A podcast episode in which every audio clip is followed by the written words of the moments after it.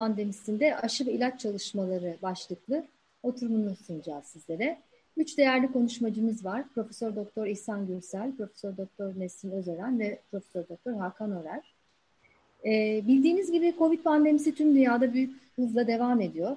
Şundan tam bir ay önce 18 Mayıs e, vaka ve ölüm sayılarına baktığınızda 18 Mayıs'ta 4 milyon 870 bin kişi tüm dünyada e, e COVID-19 pozitif saptanmışken şu anda bir ay sonra 18 Haziran'da vaka sayısının 8 milyon 512 bine ulaştığını görüyoruz. Neredeyse iki katına ulaşmış durumda. Ölü sayısına baktığımızda 18 Mayıs'ta 320 bin dünya çapında ölü varken artık 450 binin üzerinde ölü sayısına ulaşmış durumdayız bugün itibariyle. E, bu durum dünya nüfusunun büyük bir kısmını %60'ını etkileyene kadar devam edeceği öngörülecek olduğunda aşı ve ilaçla ilgili çalışmalar hepimiz için heyecanla beklediğimiz çalışmalar. Bugün e, değerli katılım meslektaşlarımızdan aşı ve ilaçla ilgili son gelişmeleri dinleyeceğiz ve bununla ilgili öngörülerini öğreneceğiz. İlk konuşma yapmak üzere ben hemen sözü İhsan Hocamıza bırakmak istiyorum. Teşekkürler Reyhan Hocam. Herkese iyi geceler, iyi akşamlar. Ee, öncelikle akademinin bu daveti için hepinize çok teşekkür ediyorum. Ee, umarım sizlere e, 20 dakikalık bir sürede iki küçük hikaye anlatarak sizleri bu konuda ikna ederim diye düşünüyorum. E, hepinizin bildiği gibi e, Reyhan Hocam'ın da bahsettiği üzere e, bu e, pandeminin pek gideceği yok. E, üstelik e, dünyada işte 120 binin üstünde ortalama e, yeni vaka sayısının devam ettiği bir dönemde e, belki de e, Eylül, Ekim ayına geldiğimizde diğer yani grip sezonuyla da birlikte bu sayılar daha da ciddileşecek ve gerçekten bir koruyucu ajanın, önleyici ajanın bir an önce bulunması lazım. Ben konuşmama başlamadan önce e, umarım 2021'in Eylül aylarında böyle bir durumda olmayız da e, bu konuyla ilgili e, özellikle Avrupa İmmünoloji Kongresi 3 yılda bir yapıldığı için bu immünolojiye gönül verilen e, dinleyicilerimizin e, belki Belgrad'da buluşup bu Covid bize neler öğretti yeniden tartışırız. E, burada yeni kariyerin başında olan arkadaşlarımız için özel bir e, kayıt ücreti e, bir anlamda anlaşmasına vardık Avrupa İmmünoloji Dernekleri Federasyonu ile. Bunu 200 avro civarında e, gerçekleştireceğiz ve e, umarım bir aşı bulunur, korunmayla ilgili e, önümüzü görebiliriz ve Belgrad'da bu e, üç yılda bir yapılan e, immünoloji alanındaki en e, değerli toplantılardan biri olan 6. Avrupa İmmünoloji Kongresi'nde Türk İmmünoloji Derneği, e, Sırp İmmünoloji Derneği ile ortak bir şekilde İstanbul'da yapamıyoruz ama Belgrad'da yapacağız inşallah. E, ilgili olanları da orada e, eminim e, birlikte güzel bir immünoloji e,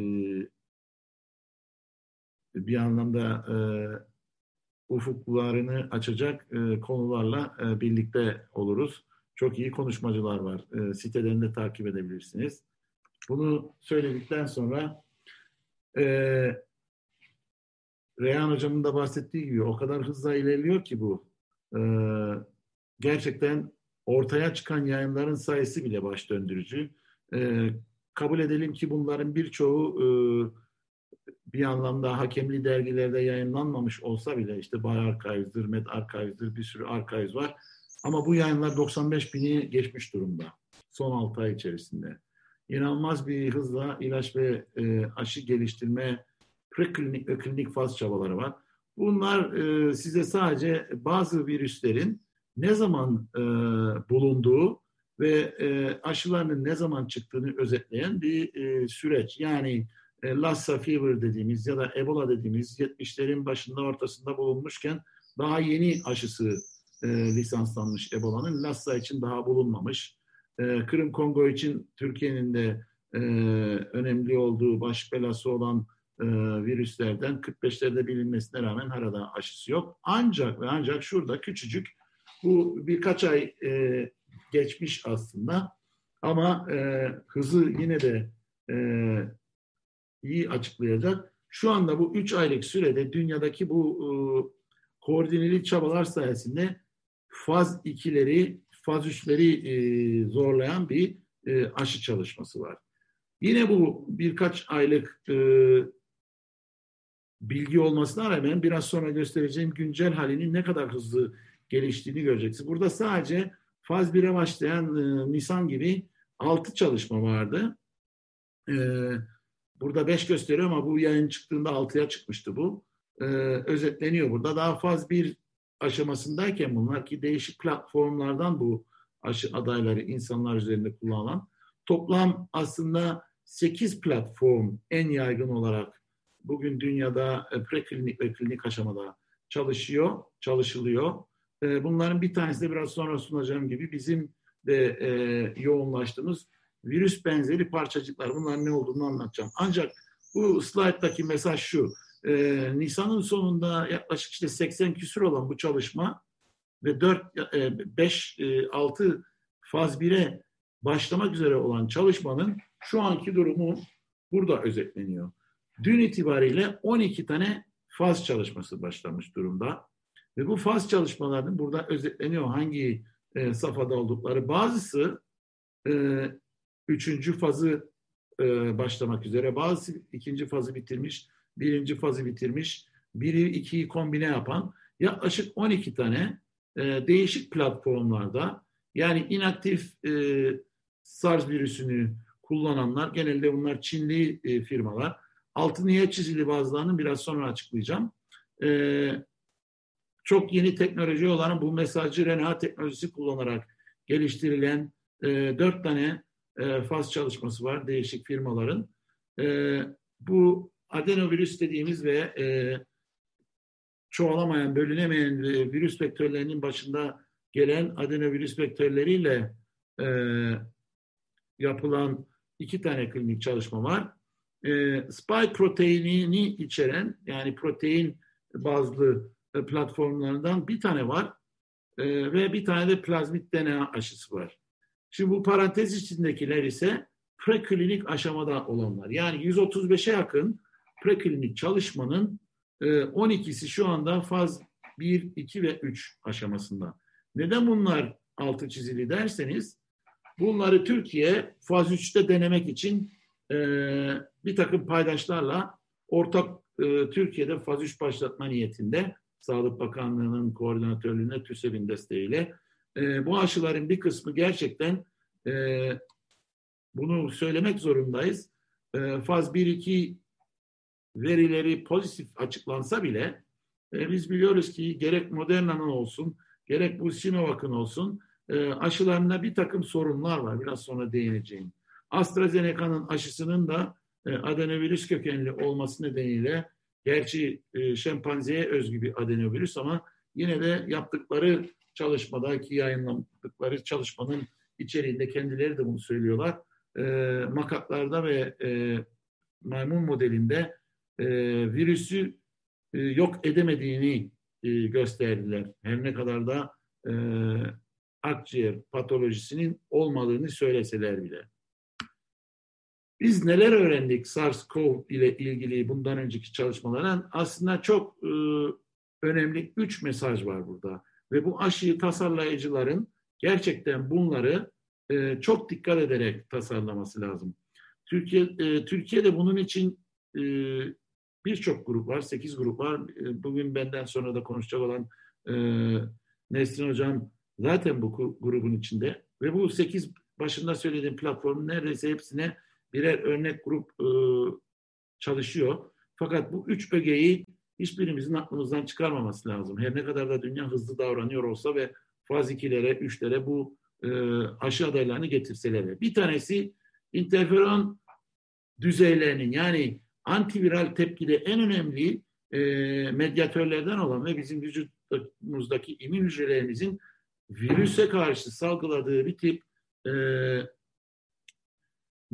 biyolojik medyatör olan interferon bunların özel tipleri var. Interferon alfa tip 1 interferonun düzeyi enfeksiyon oluştuktan sonra e, önce geriliyor sonra ortaya çıkıyor ve bu çok e, kritik e, yollara e, yani fizyolojik sıkıntılara yol açabiliyor. Öncesinde çok yararlıyken sonrasında yani enfeksiyondan önce interferon düzeyiniz yüksekse sizi koruyabilecekken enfeksiyondan sonra artması sizi e, daha sıkıntılı süreçlere sokabilir. E, bu sitokin fırtınası diye duyduğumuz e, ade diye de bilinen e, ögeye yol açabilir. İkincisi bu aşıların veya e, virüsün kendisinin e, immün patoloji dediğimiz ve e, immünoglobulin E bir antikor tipi ki bunu yine e, T e, oluşturduğu bir e, immün yanıt olan TH2'ye çektiği için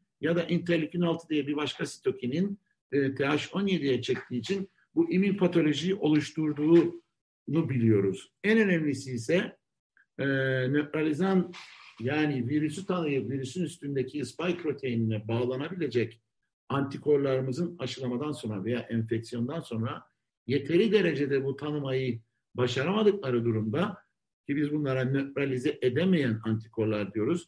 İşte bunların bize e, sitokin fırtınasını e, başlatacak olan en büyük etmenler olduğunu bugüne kadar yapılan SARS-CoV-2'den önceki çalışmalarda biliyoruz. Onun için bu SARS-CoV-2 aslında yeni, dün ortaya çıkmış yani 3-5 aylık bir süreç değil. SARS'ın e, değişik tipleriyle ilgili yıllardır çalışmalar yapılıyor ve bu bilgi e, bizim dağarcığımızda var. Aşı çalışmalarında da e, bu bilgileri kullanmak zorundayız. E, koronavirüs aşısını bahsettim. İşte protein bazlı inaktive ederek işte virüsün çoğalmayan tiplerini adenovirüsleri kullanarak veya mesajcı RNA'yı ya da e, plazmit DNA'yı, DNA aşısı dediğimiz e, platformlarla hazırlayabilirsiniz. Neden biz bu virüs benzeri parçacığı seçtik? Bu virüsün kendisini gösteriyor. Bu da bizim virüs benzeri parçacık dediğimiz ve neredeyse virüsün gördüğünüz gibi burada dört tane yapısal proteini e, spike, touch, membran, zarf ve nükleoproteini ki buradaki dört yapısal proteinidir bu ve bu normalde e, bildiğimiz COVID-19'a yol açar. Biz ise bunu bu spike'ın belli sayıda yüzeyde olması ve parçacık üstünden e, e, immünizasyonu başlatabilmesi düşüncesiyle biz bunu bir virüs benzeri parçacık olarak tasarladık ve bunun için e, üç aydır canla başla uğraşıyoruz. Bu belki çok karmaşık bir şey ama e, size anlatmak istediğim şey şu.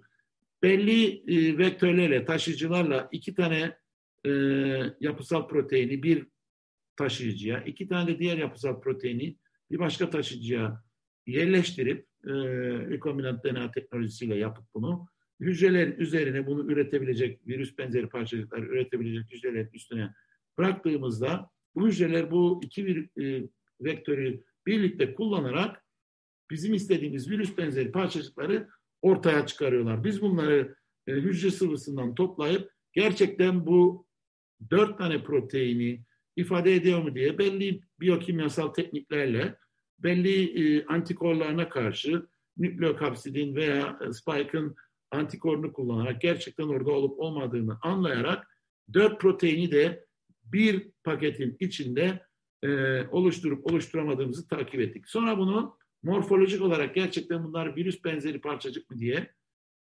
gerçekten ultra yapısal analizlere e, analizlerini kullanarak yani transmission elektron mikroskobunda bunun gerçekten 100 nanometre civarında olduğunu ya da size e, nanoparçacık sayan cihazları kullanarak size'in gerçekten 100 civarında olduğunu beklediğimiz virüse benzer bir size'da olduğunu veya scanning elektron mikroskobunda veya atomik kuvvet mikroskobunda gerçekten bu boyutların beklediğimiz e, düzeyde olduğunu belirledik. Size şimdi iki tane e, slide göstereceğim. Birisi virüs, birisi virüs benzeri parçacık. Birisi bu, birisi de bu. Öncelikle birbirinden farkı var mı sizce? Bunlar hücrelerin içinde, bunlar da hücrelerin içinde ve dışında. Görsel olarak birbirinden farkları yok. Sadece bunların içi daha siyah, dens e, yapılar gibi görünüyor. Boyutlar neredeyse aynı. Hatta bunların üzerinde bu spike dediğimiz taçlar bile e, neredeyse görünür durumda. Hele şurada bayağı iyi. Bunlar bizim hücrelerde ürettiğimiz enfeksiyon yapmayan ama bizim aşı antijenlerimizi taşıyan virüs benzeri parçacıklar. Bunlar ise hastaların e, akciğerinden alınan kesiklerde e, hücrelerin saldığı virüsler. İşte virüs benzeri parçacık diyerek bunu kastediyoruz. Bunlar aslında virüsü mimik ediyor ama enfeksiyon yapmıyor. Bütün dört e, yapısal proteinini de e, içerisinde bulunduruyor. Şimdi burada e, aşıyı nasıl enjekte edeceğimizi, nasıl formüle edeceğimizi özetliyoruz. Bu bahsettiğimiz virüs benzeri parçacıklar ki dört tane antijeni içeriyor. Çok güçlü bir immün uyarıcı ajanla karıştırmazsanız sizi bu bahsettiğim sitokin fırtınasını oluşturacak yanıtlara doğru çekiyor aşılandıktan sonra. Bu işte Sinovac'ın Türkiye'de kullanılacak olan e, faz 3'te kullanılacak olan aşısında da böyle maalesef. Çünkü orada alum denen bir adjuvantı, immün uyarıcı ajanı kullanacaklar. Tamamıyla TH2'ye çeken bir şey. Niye bunu seçtiler de açıkçası bilemiyorum. Bu adjuvantla birlikte bunu karıştırıp verdiğinizde bizim istediğimiz TH1 dediğimiz yanıtı yani daha immün e, hücrelerin enflamatuar yanıtını oluşturacağız. Bu preklinik denemeleri bitirdikten sonra umarım e, 3-4 ay içerisinde her şey yolunda giderse faz 1 çalışmasını başlatacağız. Bu oligonükleotit dediğimiz e, tek zincirli DNA parçası immün hücrelerine sanki bir bakteri ya da virüs e, nükleik asitleri girmiş gibi sinyal verdirdiğinde bir tehlike sinyali oluşturuyor ve yanında sunduğunuz antijene karşı çok daha etkin bir immünizasyon gerçekleştirebiliyorsunuz. İkinci nedeni bunu seçmemizde bu sekanslar bizim de buluşçularımız arasında olduğumuz ve patentlerimizin olduğu bu sekanslar lisanslanmış durumda ve insanda hepatit B aşısına karşı yeni geliştirilen hep lisalda da kullanılmakta. Evet 28 e, Mayıs'ta biz ön e, deneylerden sonra en büyük ilk büyük aşımızı e, aşı çalışmamızı başlattık. E, geçtiğimiz günlerde bunun kanatmasını ve ikinci enjeksiyonlarını yaptık. Haftaya çarşamba gün e, önce intranazal sonra subkutan dediğimiz iki değişik yolla hayvanlara enjektiğimiz aşıların e, immün ne olduğunu öğrenmek için bu hayvanları maalesef e, öldürmek durumundayız ve bu bahsettiğimiz gerçekten aşının hem etkinliğini hem de e, güvenli olup olmadığını bize ortaya çıkaracak sonuçlarımızı elde edeceğiz. Ama size sadece bir veri göstermek istiyorum. Bu birinci aşılamadan sonra kanattığımız birinci aşılamadan sonra kanattığımız hayvanların oluşturduğu immün yanıt. Şimdi onlar çok karmaşık. Çok da dert etmeyin. Ee, şunu takip edin. Bakın kendi aşı adjuvansız bu e, tepkiyi verirken immün uyarıcı ajanı koyduğunuzda spike proteinine karşı olan antikor düzeyi buraya fırlıyor. Başka bir adjuvant immün uyarıcı ajan yine bizim e, geliştirdiğimiz bir başka immün uyarıcı ajanı da buna göre verdiğinizde buraya çıkıyor. Bunun TH1 yanıtını oluşturduğunu gösteren immün globulin e, tipi de yine bu grupta yükseliyor. İkinci antijeni olan, dört antijeni vardı. Bunların iki tanesine antikorlarımız var. E, elimizde ticari ve bizim kendimizin de öğrettiği. E, ikinci antijen olan nükleokapsit proteinine karşı da yine CPG ile birlikte verdiğimizde e, kendi başına verdiğimizden çok daha yükseklere immün yanıtlar çıkıyor. Aynı şekilde yine bu bizi koruyacak sitokinleri ürettirebilecek ve e, hücresel ve sıvısal immün yanıtı ürettirebilecek e, tepkiyi de ölçtüğümüz immünoglobulin 2 ayı da yükseklere çekiyor. Dediğim gibi subkutan veya intranazal verdiğimiz bu aşıların ilk aşılamadan sonraki bunu gerçekten görmek çok zordur ilk aşılamadan sonra çok etkin olduğunu görüyoruz. 2-3 dakika içerisinde son kısmı da anlatabilir miyim? Reyhan Hocam vaktim var mı? Arkadaşlar bu aşılar daha bulunmadı. Bu aşılar daha e, etkinliği e, gösterilmedi. Peki nasıl korunacağız? Korunabilir miyiz? Özellikle sağlık çalışanlarımızın bu e, dönemde pandemi süresinde çok yüksek riskli grupta oldukları için biz aslında biraz önce bu bahsettiğim immün uyarıcı ajanı aşısı olmayan durumda koruyucu profilaktik aşı adayı olarak geliştirdik. Aynı zamanda yıllardır bu çalışmalar yapıyoruz. Burada gördüğünüz gibi virüslerin, bakterilerin ve parazitlerin sadece ve sadece bu ajanı enjekte ettiğinizde ne kadar korunduklarını gösteriyor. Yani Ebola'ya bile hiçbir başka bir şey vermeden bu ajanı verdiğinizde toplumun yüzde ellisini koruyabileceğinizi işaret ediyor. Hast, e, fareleri hiç karşılaşmadıkları bir antijene, e, bir patojene karşı enjekte ettiğinizde ve bunu belli bir taşıyıcının içinde verdiğinizde yaklaşık 40 gün sonra koruyabildiğinizi e, elde ediyorsunuz. Burada CPG'yi şurada veriyorsunuz, hayvanın challenge'ini şurada yapıyorsunuz ve normal hiçbir şey olmamış gibi serbest CPG'yi de alan yani bu immün koruyucu alan hayvanlar dahi hiçbir şey yapılmamış hayvanlar gibi ölürken taşıyıcıların içinde verilmiş bu immün uyarıcı ajan immün sistemimizi öyle bir ayağa kaldırıyor ki 40 güne kadar koruyabiliyor. Bu sekansları e, bilmenize gerek yok. Burada sadece şuna dikkatinizi çekiyorum. Bunlar tek sarmallı DNA'mıza benzer ama bakteri ve virüs genomunu mimik eden e, sekanslar bunlar. Bunları eğer kültürde ne kadar immün yanıt yapar diye araştırmak isterseniz şöyle bir e, sistemle e, deneyebilirsiniz. Hücrelerin üstüne, immün hücrelerin üstüne bunları bırakırsınız. 24 saat sonra salgıladıkları sitokinleri belli bir yöntem, ELISA yöntemiyle ölçersiniz.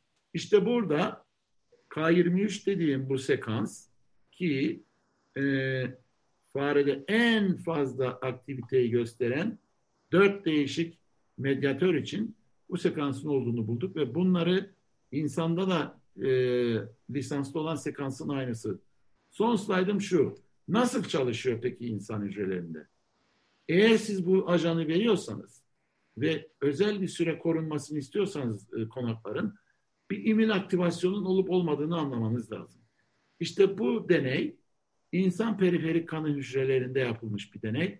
Bu ajanı alınmış olan e, periferik kan hücrelerinin üstüne 24 saat atıp bekletip sonra onları ortadan çekip e, bir tür eğitim olup olmadığını e, 7 gün beklettikten sonra ve bu eğitimin de yani ben size e, ajanı verdiğim profilaktik aşıyı işte 7 gün 14 gün sonra siz gerçekten SARS-CoV-2 ile karşılaşırsanız daha iyi korunur musunuz bu ajanı almayan kişilere göre diye bir soruyu anlamak için bu deney dizayn edilmiş.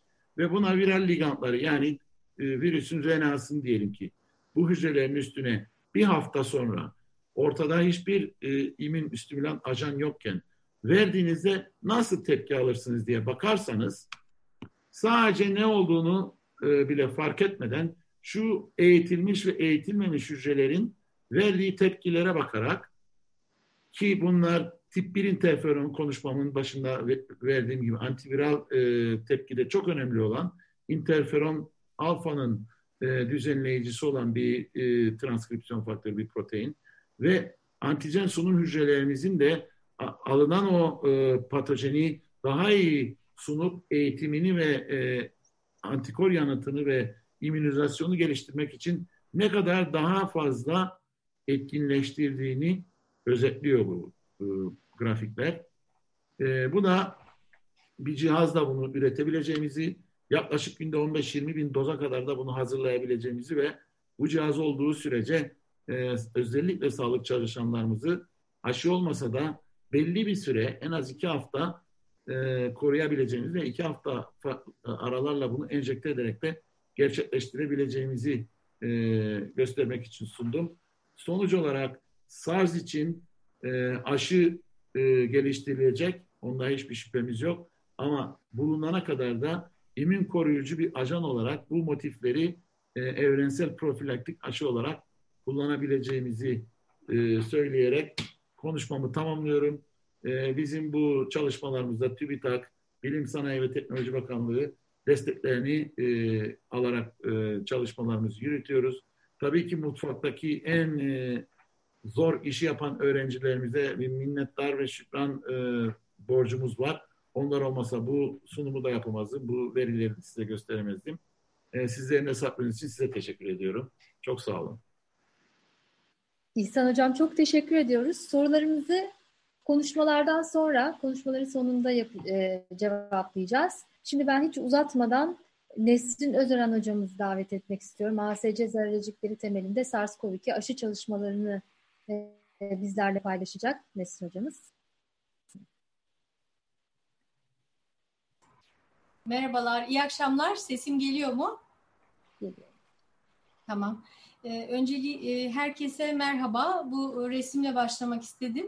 Ee, kardeşimin oğlu 8. sınıf öğrencisi sınavlara da hazırlanırken e, beni de motive edecek bu tabloyu e, hazırlamış. E, ve tabii ki tüm e, virüs savaşçılarına e, ithafen umarım biz bu virüsü de e, dize getirebiliriz hep beraber. Ee, ben size ASC, ASK zerrecik teknolojisiyle SARS-CoV-2 aşı üretim e, projemizden bahsedeceğim. E, ancak projenin e, detaylarına gelmeden öncelikle bu e, ASC proteini nedir, e, zerrecik nasıl oluşur, e, önceki çalışmalarımızdan biraz bahsetmek istiyorum. E, bu çalışmaları biz 2009 yılından beri yürütmekteyiz ve e, ana tema olarak o zamanki temel bilim e, sorumuz ASC zerrecikleri nasıl oluşur üzerineydi. Bir e, Ali Can Sahillioğlu adındaki bir master öğrencimin tezi. E, ona gelmeden önce az önce e, İhsan hocamızın da bahsettiği e, bu e, erken uyarı sisteminden biraz bahsetmek istiyorum. E, bakteri, virüs e, gibi diğer patojenler e, vücudumuza e, geldiğinde yani fiziki bariyerleri aştıklarında belirli bir e, algaçlar sistemiyle karşılaşıyorlar. Şimdi bu üst tarafta solda oku görüyorsanız tol benzeri algaçlar, toll-like receptors bunlara e, tekrarlayan e, paternleri tanıma reseptörleri algaçları diyoruz. Ve gördüğünüz gibi TLR379 e, RNA ve DNA ögelerini tanımakta ve genelde endozomda bulunmaktalar. E, benim çalışmalarım ise burada e, en sağda göreceğiniz stoplazmada bulunan algaçlarla ilgili daha çok. Özellikle NLRP3 diye bir algaç var ve tek bir uyarana karşı değil pek çok hücre içi olaya olayı algılayan ve bir polimerleşmeye sebebiyet veren e, Kaspaz 1 inflamazomu adında bir kompleksi e, tetikleyen ve bu ASC adaptör proteini de aslında burada çok merkezi bir görevi var. Kaspaz 1'in aktiflenmesini ve e, kesilimini daha sonra interleukin 1, beta ve 18 için ayrı bir e, salım mekanizması söz konusu. E, biz bu sistemi çalışırken açıkçası ASC proteini üzerine de yoğunlaştık. Şöyle ki e, bazı hücre deneylerinde NLRP3 yahut da Caspaz 1 de vermeseniz sadece ASC'yi aşırı ifade etseniz gene bir polimerleşme oluyor, oligomerleşme. ASC proteininin yapısı, NMR yapısı bu şekilde 2006 yılında bulunmuştu. Bu e, yapı çok ilginç özelliklere sahip. Çünkü e, kendisi de aşırı ifade edildiğinde e, bir zerrecik yapısı, mikrokürecik yapısı oluşturuyor. Burada hücrenin e, bütünlüğünü kırmızıyla işaretledik. E, bir stoplazmik boyamayla yaptık bunu. E, şu çekirdekte DAPI boyası. Burada zerreciğin görünmesi için e, ASC proteinine yeşil floresan protein rekombinant DNA teknolojisi önce vektörde bir araya getirildi. Sonra hücreye verildiğinde bu yapıları bu, bu şekilde takip edebiliyoruz. Ve e, tabii ki bizim merak ettiğimiz konu Ali Can Sahilioğlu'nun da tezinin e, en temel sorusu. E, bu kadar muhteşem e, bir e, mikrokürecik ve hücrede tek bir mikrokürecik oluşuyor. Şimdi en sağdan başlayacak olursak e, öncelikle bu şekilde stoplazmada dağınık bulunan bir protein e, yaptığımız çalışmalar ve başkalarının da e, datasıyla bu, bu şekilde fiberler oluşturup polimerler bunlar mikrotübül ya da aktin değil arkadaşlar. ASC'nin kendisinin fiberleri ve en sonunda bunlar üst üste katlanarak bir mikrokürecik yapıyor. Şimdi ilk başta biz bunu söylediğimizde tabii ki işte aşırı ifadeden dolayı oluyor. İşte bunlar e, şey e, e, doğal olmayan şeyler gibi eleştiriler aldık. Fakat daha sonraki çalışmalarda tamamen doğalda da böyle olduğunu gösterdik. Kendi mutasyon çalışmamızda da mesela burada şuradaki lösin 68'i alanin yaptığımızda şuradaki heliksi bozduğumuzda bu heliks katlanmaya katılamıyor Buradaki bölge sadece fiber yapıyor. Burada RG'nin 160'ı bozduğumuzda tam tersi oluyor. İkisini de bozduğumuzda polimer de yapamıyor, zerrecik de yapamıyor. Açıkçası biz bu her heliksin ne işe yaradığını, birbirine nasıl e, yaklaştıklarını e, bunları da e, çalıştık ve Türkan Haliloğlu hocamızla kimya mühendisliğinden e, hesaplamalı bazı deneyler de yaptık ve bazı mutasyonları öyle seçtik. Bunlar e, daha çok yapısal deneylerdi temel bilimin e, ucunda. E, diğer yönden hücre deneylerinde biz bu e, yeşil floresanlı e, ASC proteini ifade ettiğimizde aynı enflamazom için bilinen e, monosodyum urat dediğimiz bir uyaranla e, bunlar e, insan monositik hücre hattı e, THP1 Ahmet Gül hocamızdan almıştık sağ olsun. Uyardığımızda bu mikro kürecikleri görüyorsunuz. Ee, aktiflenen hücrelerde bu kürecik oluşuyor. Aynı inflamazon tetiklemesi gibi. Ee, bunları biz e, analiz ederken gördük ki hücreler e, piroptotik ölüm geçirse dahi bu mikro kürecikler yok olmuyor üst sıvıdan. Bu da tabii ki çok şaşırtıcıydı baştan bu kadar stabil kalmaları. Fakat daha sonra e, bizim bu çalışmalarımız e, Sahillioğlu ve Özeren 2015 ve işte Türkan Hoca ile Structure'da 2014'te yayın yapmıştık. Biz bu alfa helixlerin birbirine nasıl yaklaştığını ve bu şekilde tip 1, tip 2, tip 3 e, yüzeylerin olduğunu e, biz de bulmuştuk. Daha sonra başkaları da e, cryo elektron mikroskobuyla analiz yapıp bu şekilde spirallerin polimerlere sebebiyet verdiği daha sonra da bu spirallerin üst üste katlanarak bu şekilde e, bir mikrokürecik yaptığını gösterdiler. Burada da onların deneyi var.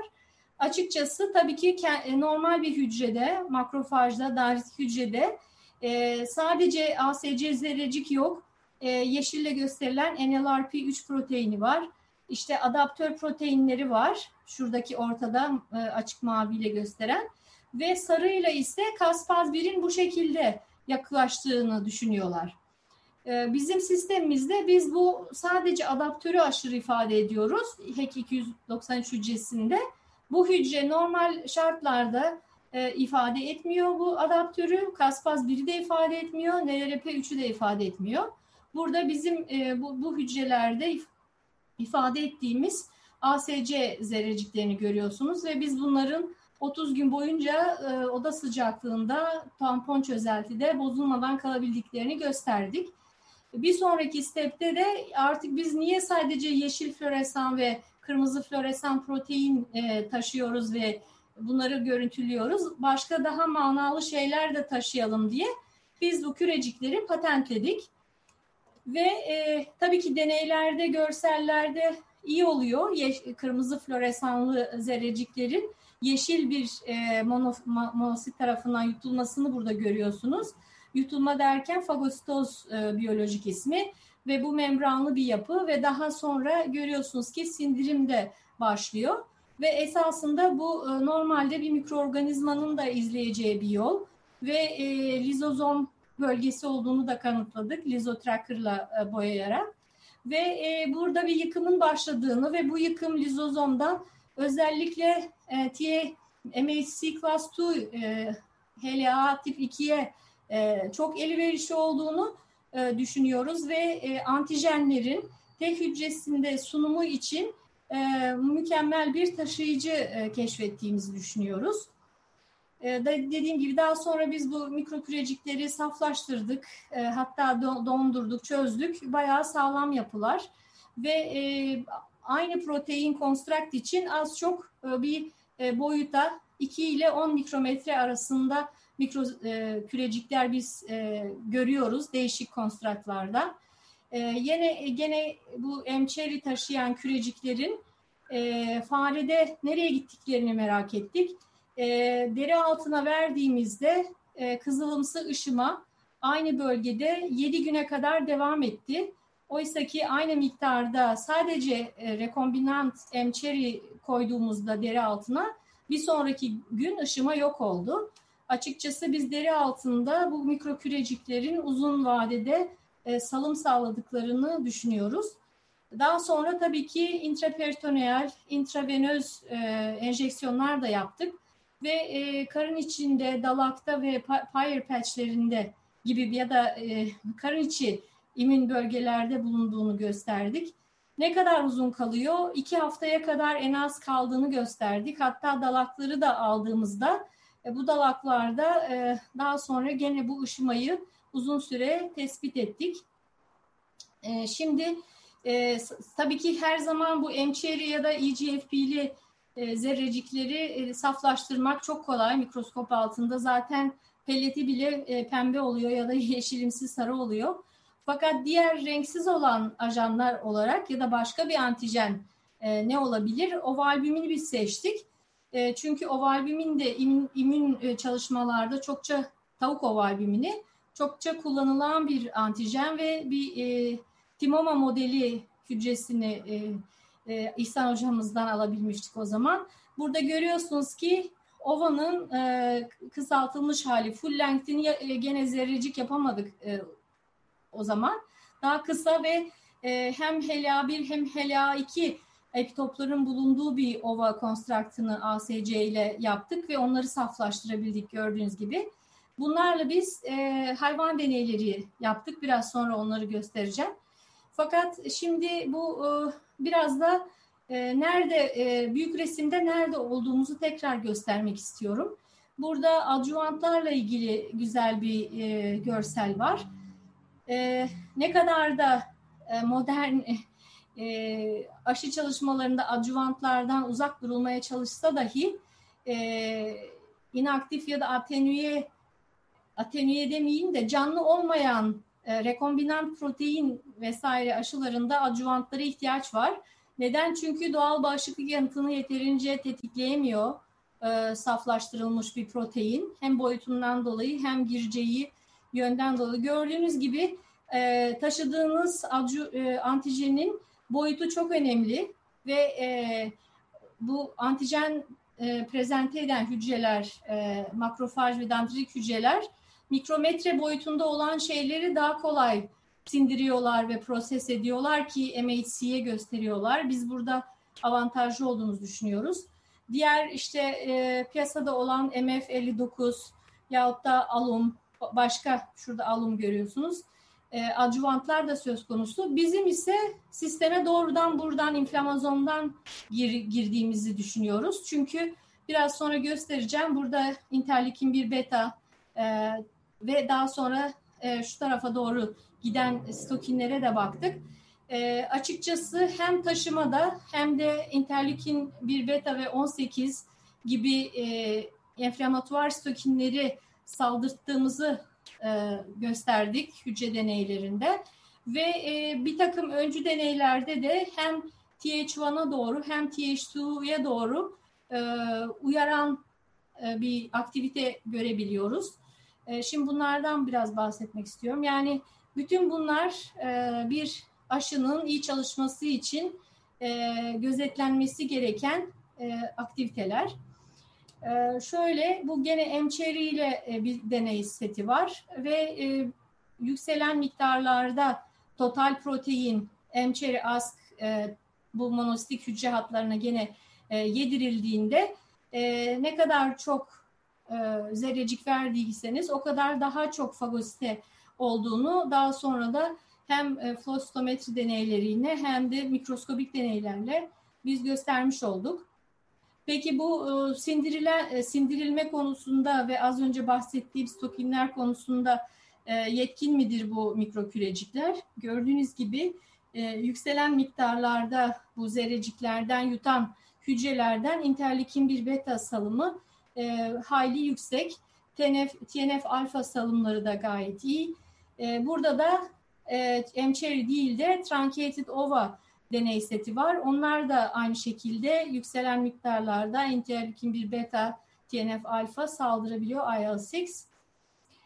Ee, şimdi bu e, deneylerden sonra, hücre deneylerinden sonra tabii ki hayvanda da bir e, çalışıp çalışmadığını görmek için e, tümör deney seti yaptık. Bu e, ovalbumin e, ifade eden e, black fareden e, timoma modeli. Yani insan xenograftı değil. Farenin kendi e, tümör hücresi fakat tavuk ovalbumin ifade eden bir e, suç. Dediğim gibi bunu İhsan hocamız e, verdiler. Hatta rekombinant ova da kontrol olarak verdiler. E, biz bununla e, fareleri immünize ettik. 2,5 milyon e, hücre olacak şekilde. Ve e, tümörler bezelye ya da daha küçük mercimek kadar olduğunda e, en, şey ovalbumin taşıyan zerreciklerle e, IP yani karın içine enjekte ettik ve iki kere enjeksiyon sonrası 7 gün arayla e, bazı tümörlerin ölçümlerinde e, çok göze çarpan küçülmeler söz konusu oldu. Bu deneyi artık e, üç değişik master öğrencisi tekrarladı değişik sayılarda farelerle ve e, gene e, rekombinant ova saf ajanla kıyaslanacak şekilde intraperitoneal enjeksiyonlar %50 e, ile %70 arası tümörleri yok etmeyi başardık. Burada da e, tümörlerin nasıl göründüğünü aşağıda da bizim zerrecikle taşıdığımız e, tavuk ovalbümini sistemik olarak verildiğinde bile e, tümörleri yok etmeyi başarıyor. Ve dediğim gibi bu teknolojimiz 2012 yılında patent başvurusuna e, gittik. 2014 yılında Türkiye'den aldıktan sonra Japonya, e, Amerika, Çin ve sonra Avrupa'dan da dört bölgeden patentli bulunmaktadır. En son patent 2019 başında geldi. Bu çok uzun bir süreç hakikaten ve şu anda da e, bu gelinen yol 11 yılda birden e, başımıza korona krizi çıktı. E, biz de e, çok memnun olduk tabii ki Sanayi Bakanımız TÜBİTAK e, ve e, konsorsiyum olarak e, bizim de e, korona aşısı ekibinde e, yer almamız için e, açık görüşlü davrandılar. E, bunu da az önce çektim. Şimdi spike proteininden bahsedeceğiz. Bulutlar bile spike yapıyor artık İstanbul'da. Ee, biz yani bu e, virüsü büyük ihtimalle yakın zamanda nötralize edebileceğimizi düşünüyoruz. Ee, şimdi e, bizim ekip olarak zerreciklere yüklenecek şekilde e, biz de bu touch proteini spike'ı hedefledik. Burada yapısında gri ile görüyorsunuz işte S1 bölgesi, S2 bölgesi var, transmembran bölgesi. Bu S1'in içinde de receptor binding domain. Yani acı 2 insan acı 2 proteinine e, demirlemek için kullandığı bu bölge aslında e, üçlü bir yapıda oluyor. Spike e, az önce gösterdiğim buluta benziyor biraz. Biz bu RBD'yi ayrıyetten e, S, e, S2 bölgesini ayrıyetten bir de RBD'den şu e, uca kadar olan kısmı ayrıyetten üç tane değişik e, zerrecik tasarladık ve e, bu şekilde zerrecik elde etmek üzere canla başla çalışıyoruz.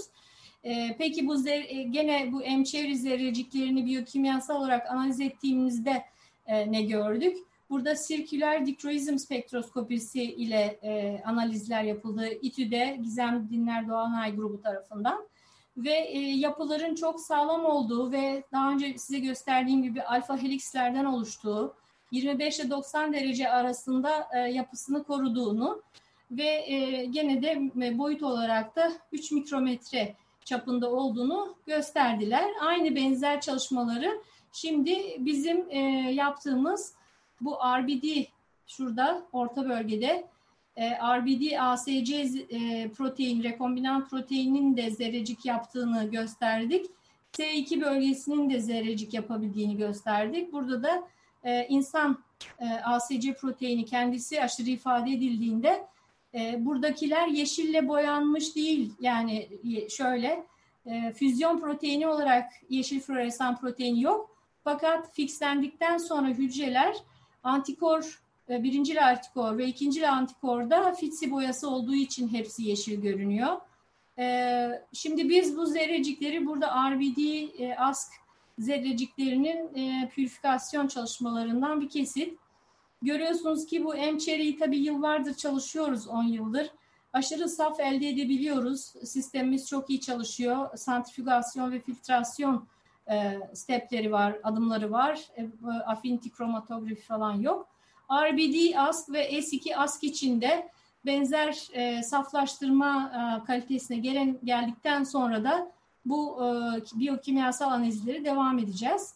Aynı zamanda e, farede e, sistemi ASK e, zerrecikleriyle yan yana yapabilmek için de hem e, daha sonra testler için biz kendi rekombinant proteinlerimizin de çoğunu kendimiz üretmeye çalışıyoruz.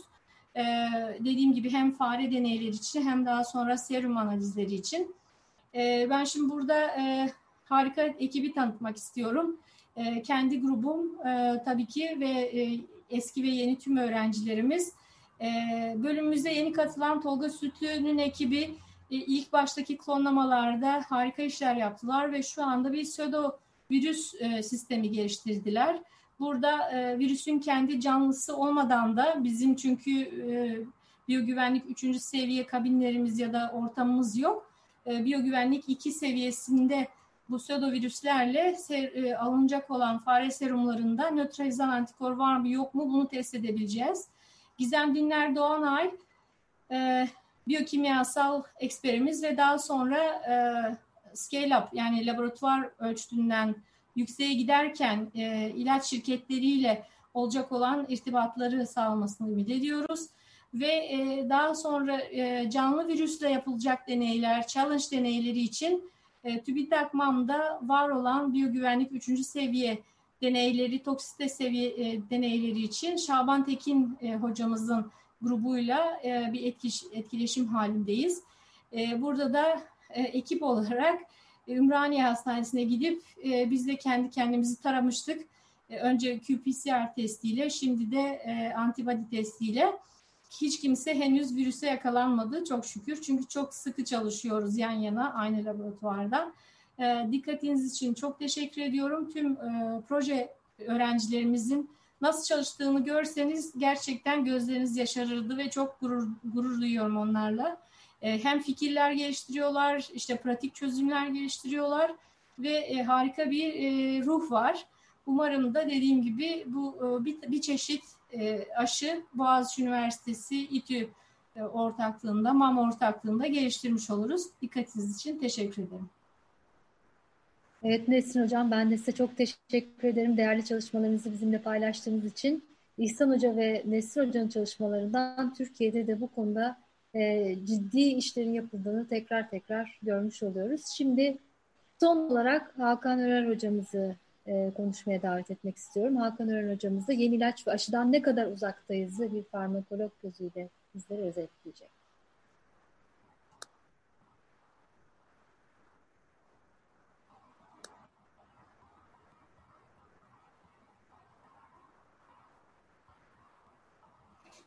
Hakan Hocam sesinizi unmute etmeniz lazım. Evet. Ben de e, çok teşekkür ediyorum davetiniz için. E, aşıdan ne kadar uzaktayız diye ben konuşacağım aslında. E, ama konuşma konuşmama çocuk felci aşısının mucidi Jonas Salk'ın güzel bir sözüyle başlamak istiyorum aslında hiçbir şey şanslı olmaz. E, mesele bilginin katlanması ve e, tecrübe edebilmektir, etmektir.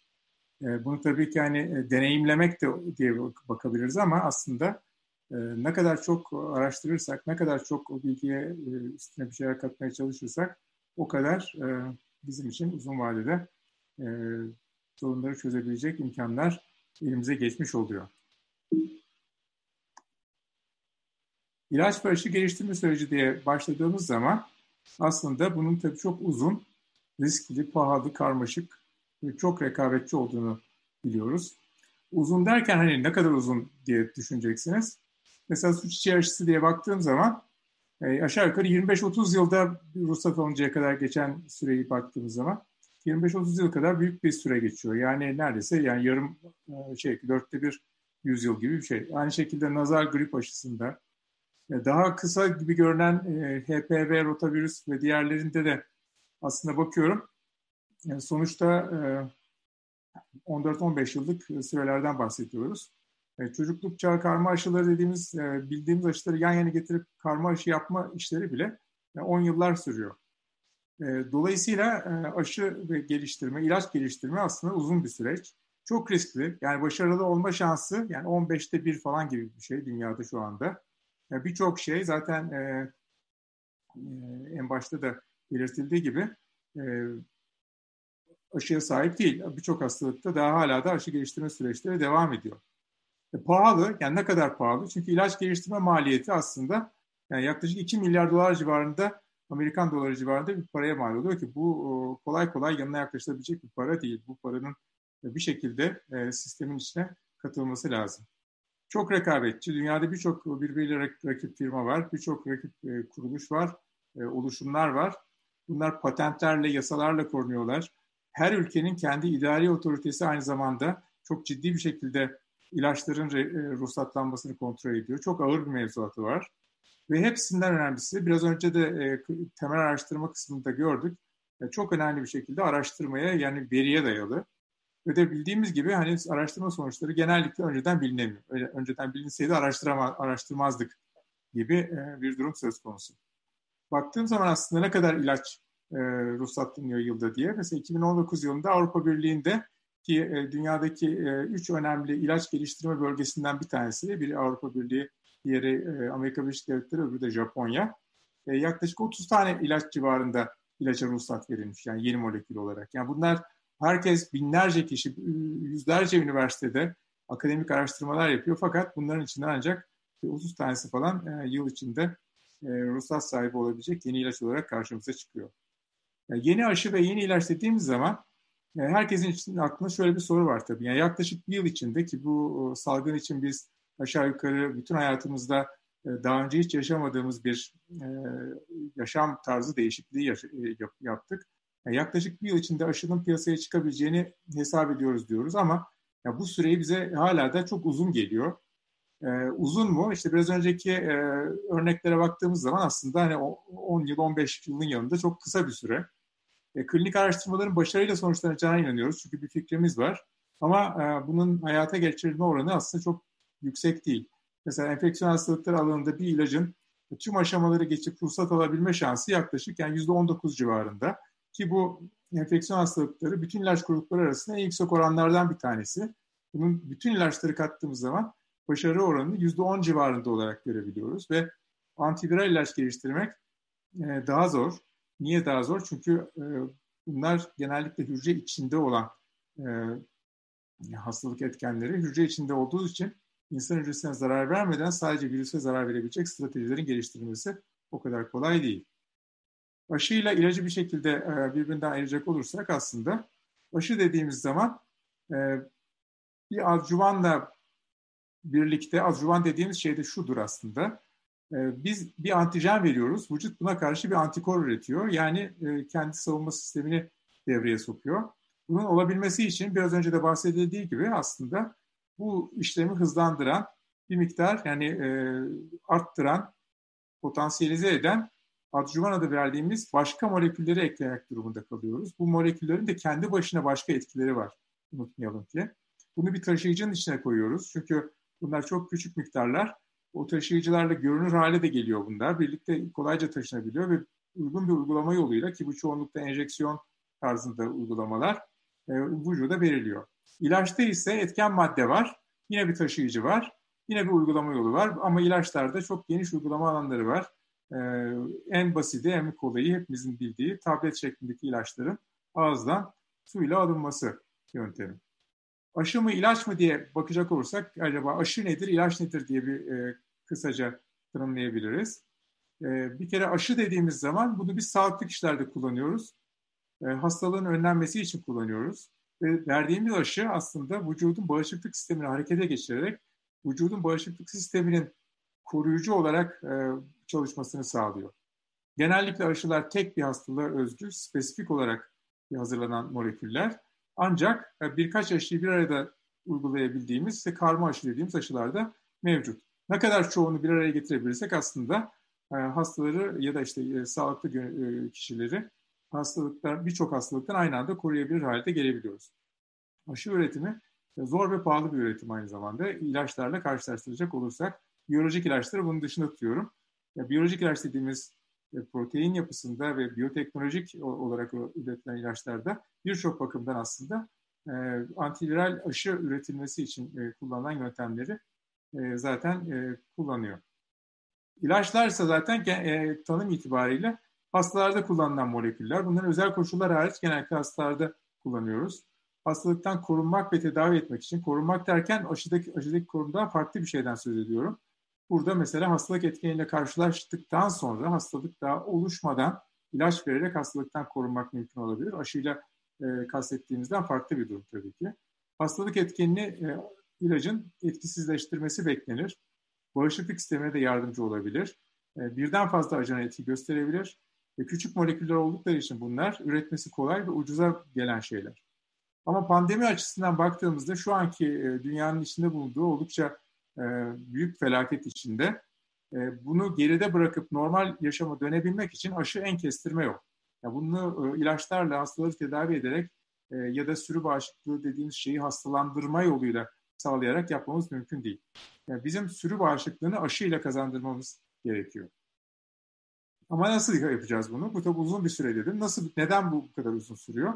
Çünkü aslında e, mesela bu hastalığı 2020'de birdenbire karşımızda bulsak çalışmaya başlasak işte önce bir akademik araştırma yapacağız. Neleri bağlayıp neleri e, önlersek bu hastalığı önleriz vesaire gibi önce hastalık mekanizmalarını anlamaya çalışacağız. Hastalığı yapan e, virüsü daha iyi anlamaya çalışacağız. E, etkili bölgeler bulacağız. Onlara karşı işte bir strateji geliştireceğiz. Bunlar tabii on binlerce molekül içinden seçerek oluyor. Bu moleküller içinde seçtiğimiz ve etkili olduğunu düşündüklerimizi Preklinik deneylerde işte özellikle hücre kültüründe ya da hayvan deneylerinde deniyoruz. Bunda, bu sırada elimizdeki on binlerce molekülü binlerle ifade edilen moleküllere kadar düşürmeye çalışıyoruz. Ee, daha sonra tabii eğer her şey yolunda gitmişse ve hastalığı önleyebilecek ya da e, aşıyla hastalığın oluşmasını e, engelleyecek e, immün sistemi aktive edebilecek bir sistem geliştirebilmişsek bunu e, bir e, ilaç formülü haline getirip ya da bir aşı formülasyonu haline getirip e, insanlarda denemeye başlıyoruz. İnsanlardaki denemelerde ise üç önemli faz var. Faz 1, faz 2, faz 3. Faz 1 araştırmaları çok daha küçük gruplarda yapılıyor. Faz 2 biraz daha büyük, faz 3 biraz daha büyük. Direkt kullandığımız ilacı denediğimiz gönüllü grubunu büyütüyoruz. İlk başta bunun güvenli olup olmadığına bakıyoruz daha çok. Daha sonra etkili olup olmadığına bakıyoruz. Giderek etkililiğin daha geniş popülasyonlarda olduğunu anlamaya çalışıyoruz. Ve aslında esas en kritik evre tabii ki bu faz araştırmaları. Çünkü faz araştırmalarını geçebilmek çok kolay değil. Yani o üniversite seçme sınavı gibi bir şey. Yani oradan geçilemiyor. Daha iyi bir yere gitmiyor. Mesela faz 1'den faz 2'ye geçmek, geçmek işini başaran bütün moleküller içinde ki bu onlarla ifade edilen moleküller dediğim gibi yani preklinikte binlerdeydi. Şimdi insan araştırmalarına geldiğinde onlara düştü. Bunların da yüzde 60'ı ancak faz 1'den 2'ye geçebiliyor. En kötü e, başarısızlığın olduğu dönemse faz 2. Faz 2'de başarı oranı dünyada aşağı yukarı yüzde 30. Bu enfeksiyon hastalıkları için biraz daha yüksek ama mesela onkoloji gibi kanser hastalığı e, ilaçlarında çok çok daha, daha düşük seviyelere varabiliyor.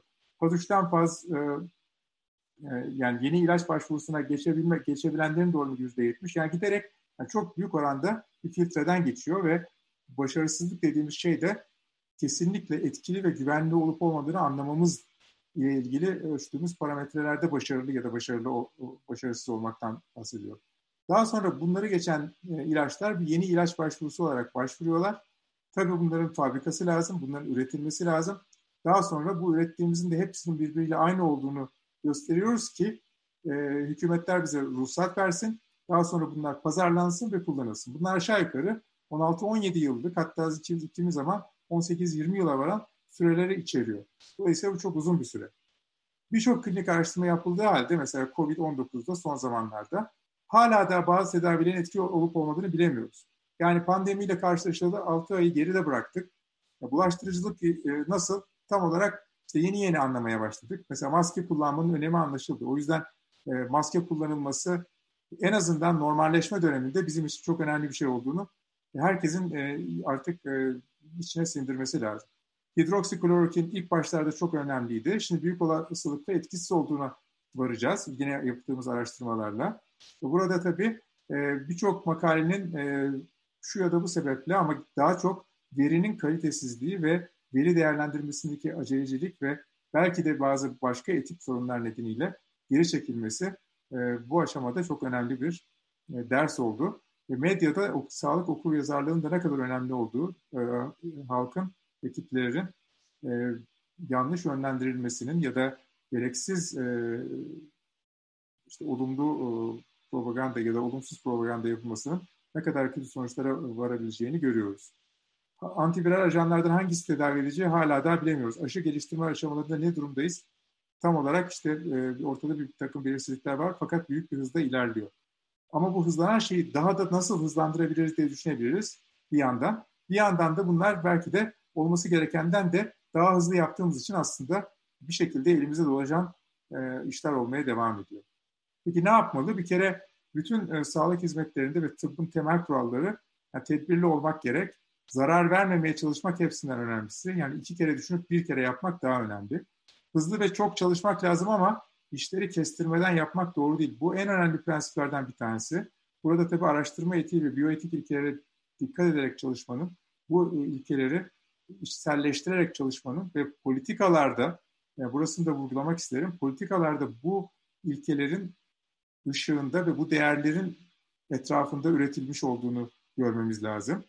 Mevzuatı ve ruhsat otoritelerini dikkate almak gerek. Çünkü mesela Türkiye'nin de e, üyesi bulunduğu Uluslararası Harmonizasyon Komitesi gibi bütün dünyadaki ilaç ruhsatlandırması ve ilaç araştırmalarını tanzim eden e, şemsiye yapıların ortaya koyduğu çok önemli, çok ciddi ve gerçekten de e, dantel gibi işlenmiş e, mevzuatları var. Bunları dikkat etmemiz gerekiyor ve e, bozmadan yapmamız gerekiyor.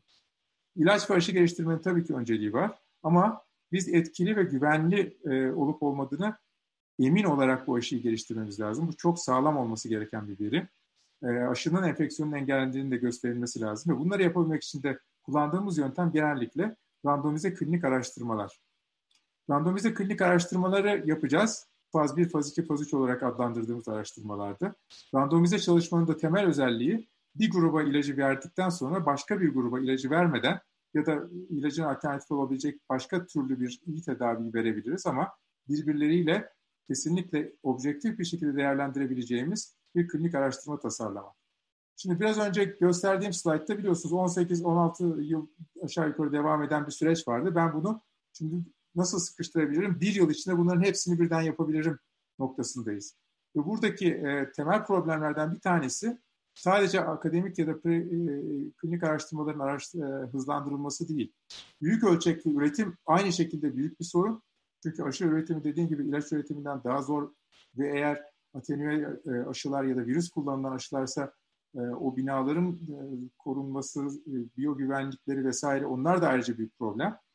Ve de tabii bunun e, üçüncü e, basamağı da dünya çapında dağıtımının sağlanması çok önemli. Çünkü aslında bütün insanlık yani e, 7 milyar aşkın e, insan bu tedaviyi bekliyor. Çünkü öbür türlü tehdit altında olduğunu düşünecek ve tehdit altında düşünmek herkes için eşit bir risk olduğunu kabul etmek de gerekiyor. Burada eşitlik ve hakkaniyet e, çok önemli prensipler. Aşı milliyetçiliği de son, zamanlarda çok tartışılıyor. Çünkü aşıyı ben bulursam ben kullanırım e, gibi e, uluslar milliyetçi bir bencillik içinde olmaması gerekiyor insanlığın. Bu sürecin hızlandırılması için en önemli ve en kolay yöntemlerden bir tanesi ilaçların yeniden konumlandırılması. Bunun için aslında şöyle bir şey yapmak mümkün. Yani piyasadaki ilaçları tarayabiliriz. Bunlar arasında e, literatürdeki bilgilerimize göre bu virüse etkili olabileceklerini buluruz. Daha sonra bunlar zaten piyasada var olduğu için bütün o akademik preklinik faz 1, faz 2 aşamalarını atlayıp direkt faz 3'ten başlatıp hızlı bir şekilde faz 3'leri tamamlayıp sonra ruhsatlandırma yoluyla yeni indikasyonlar alabiliriz. Bunun için çok önemli örneklerimiz var. Mesela bütün e, şu anda konuştuğumuz e, önemli anti, e, antiviral antibiyotik ilaçlar daha önce zaten benzer süreçleri geçmiş olan ilaçlardı. Fakat koronavirüs hastalığında kullanılmamışlardı. Bunlar şimdi koronavirüs hastalığında kullanılır mı acaba diye faz 3'ten başlayarak bu denemeleri yapmak mümkün.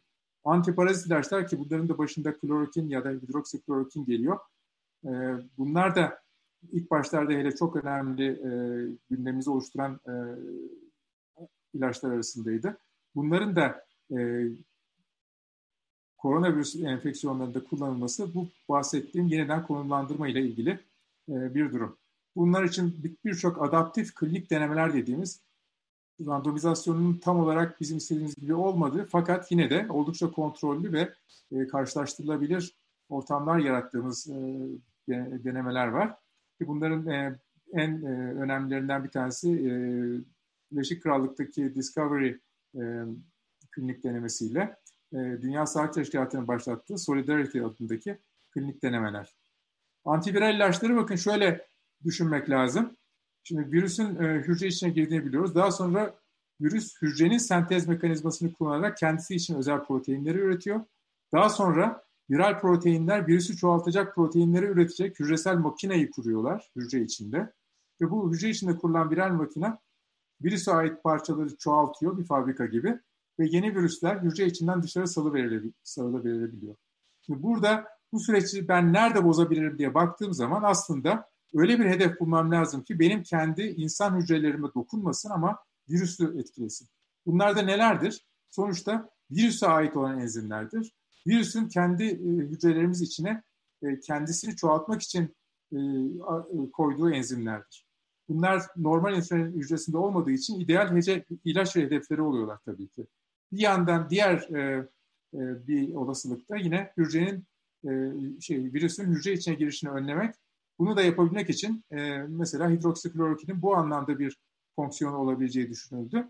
Ama hücre içine virüs birden fazla yöntemle girebildiği için e, çok da fazla etkili olmadığı şimdi yavaş yavaş anlaşılıyor. E, sonuçta biz insana ait mekanizmaları etkilemeden sadece viral hedeflere yönelen ilaçları geliştirmeye çalışıyoruz ve bu eğer biraz önce bahsettiğim gibi ilaç yeniden konumlandırma gibi bir yöntemle yapılırsa nispeten çok daha hızlı bir şekilde yapılmış oluyor. Ama aşı için aynı mı? Aşı için de bakın 12-18 e, ay gibi bir süre ta en başından öngörüldü. Bu nasıl böyle olabildi? Çünkü akademik araştırma dediğimiz kısım zaten 10 yıllardır yapılıyordu. Yani biraz önceki hocalarımızın da kendi araştırmalarında gösterdikleri gibi.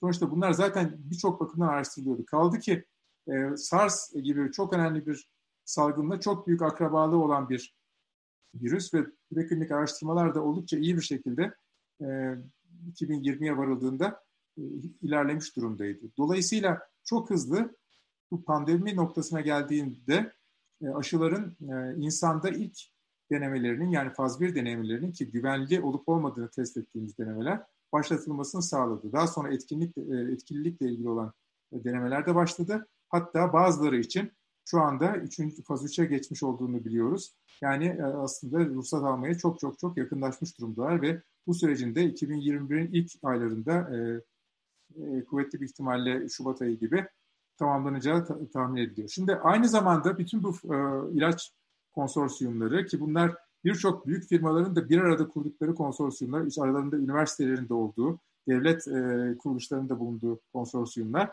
e, fabrika kurmaya, ilaçları üretmeye, daha sonra erken aşı ve e, ilk başlarda kimlere bu e, aşının uygulanacağını e, denemeye başladılar. Şimdi diğer ülkelere dağıtım dediğimiz noktada aslında baktığımız zaman bu 2001'in e, ikinci yarısından itibaren olacağı gibi görülüyor. Bu da tabii önemli bir durum. Ne kadar erken elimize bu aşıları geçirebilirsek, ne kadar erken biz de bu aşıların üretiminde katkıda bulunabilirsek aslında kullanmamız da o kadar e, hızlı olacak. Virüs genomunun Ocak 2020'de açıklanması ve herkesin kullanımına sunulması bu aşıların geliştirmesine çok önemli bir e, fırsat sundu. Bunu da tabii Çinliler e, ilk başta başardılar ve e, hiç e, çekinmeden de herkesin kullanımını açtılar. Ama e, dediğim gibi bütün bu meselelerin başında güvenli olup olması geliyor ki e, aşılarda güvenlilik çok önemli. Çünkü aşıların istenmeyen yan etkileri çok önemli immün reaksiyonlara e, ve aşının e, kullanılamamasına yol açabilir. Yeni aşı geliştirmek diye muhtelif yöntemlerden e, zaten e, daha önce bahsedildi ama ben birkaç tane kısa noktayı belirtmek isteyeceğim. E, bir aşı yöntemi kararlaştırıldıktan sonra insana ilk verilişe kadar geçen süreye baktığımızda aslında insanlık giderek bunları daha iyi yapmayı öğreniyor. Mesela SARS başladığı zaman SARS ki yine Çin'de başlamış olan önemli bir koronavirüs yine başka türlü bir koronavirüs enfeksiyonu e, ilk aşının üretilmesi 20 ay kadar zaman almıştı. H5, H5, H5N1 e, grip e, aşısı yine bu da e, bildiğimiz gibi e, H1N1 gibi yani domuz gribi ve kuş gripleri aşıları da e, birisi 10 ayda 10, 10, 10 12 ayda e, yapıp e, insan denemeleri başlamışken diğeri hani 5 e, ayın altına indi. Zika virüsü için yine giderek e, 3,5 aya kadar indiğini görüyoruz. Covid'de ise bu sürenin 2,5 ay gibi çok hızlı bir sürede e, olması özellikle de SARS'taki deneyimlerin buraya aktarılmasıyla mümkün oldu. Şimdi bu aşamada e, aşının e, üretilmesiyle ilgili oldukça önemli sorunlarla hala daha uğraşılıyor. E, güvenli ve etkili olabilmesini sağlamak için e, birçok e, değişik e, yöntemler deneniyor. Ama hala da e, faz 3 bile başlanmış bile olsa bu konuda çok e, yüzde yüz emin olarak bakamıyoruz. Biraz önceki e, ilaçların ne kadar zor bu fazları atlatabildiğini gördükten sonra özellikle. Bu genetik aşılar, e, RNA ve DNA temelli aşılar e, fikir olarak bir kere çok güzel aşılar. Gen tedavisi yöntemlerine benziyorlar. Hızlı ve çok yüksek miktarda üretilebiliyorlar. Ancak başarılı olursa türünün ilk örneği olacak. Yani daha önce başarılmış bir durum değil. Viral vektör aşıları dediğimiz aşılar bunlar da yine gen tedavisi yöntemlerini kullanıyor. E, vektör dediğimiz şey bizim istediğimiz e, malzemeyi ya da burada e, aşının antijenik özellikleri diyelim e, onu kullanmak için e, vücuda e, e, aktarabilmek için kullandığımız taşıta biz vektör diyoruz. Bunlar da genellikle adenovirüs ya da zayıflatılmış kızamık virüsü gibi yine başka virüsler. Yani biz bir şekilde başka türlü bir viral etkenle aslında yine başka bir e, virüs hastalığına ki burada koronavirüs hastalığı e, antijenik e, e, sinyali e, iletmiş oluyoruz. Rekombinant proteinler ve viral protein taşıyan nanopartiküller de biraz önce bahset e, biraz, önceki e, değerli konuşmacıların bahsettiği tipte e, viral e, ajan taşımayan fakat e, yine viral e, proteinleri taşıyan e, aşılar. Fakat e, rekombinant proteinler için yine adjuvanların e, olması gerekiyor ve rapel dediğimiz sık sık ara ara e, tekrar aşı yapılması gerekiyor. Viral protein taşıyan e, nanopartikül gibi e, daha yüksek teknolojiler de var ama bunların üretimi oldukça zor. E, çok büyük e, insan toplumlarına nasıl adapte edecekleri önemli bir konu. 140'a kadar, 140'a yakın aşı prosesi yürütülüyor. Birçok şeyler bu arada var. Protein tabanlı olanlar, viral vektör ve nükleik asit olanlar ön planda. Bunları geliştiren konsorsiyumların bazılarında hem kamu ya da kar amacı gütmeyen organizasyonlar, akademik, üniversite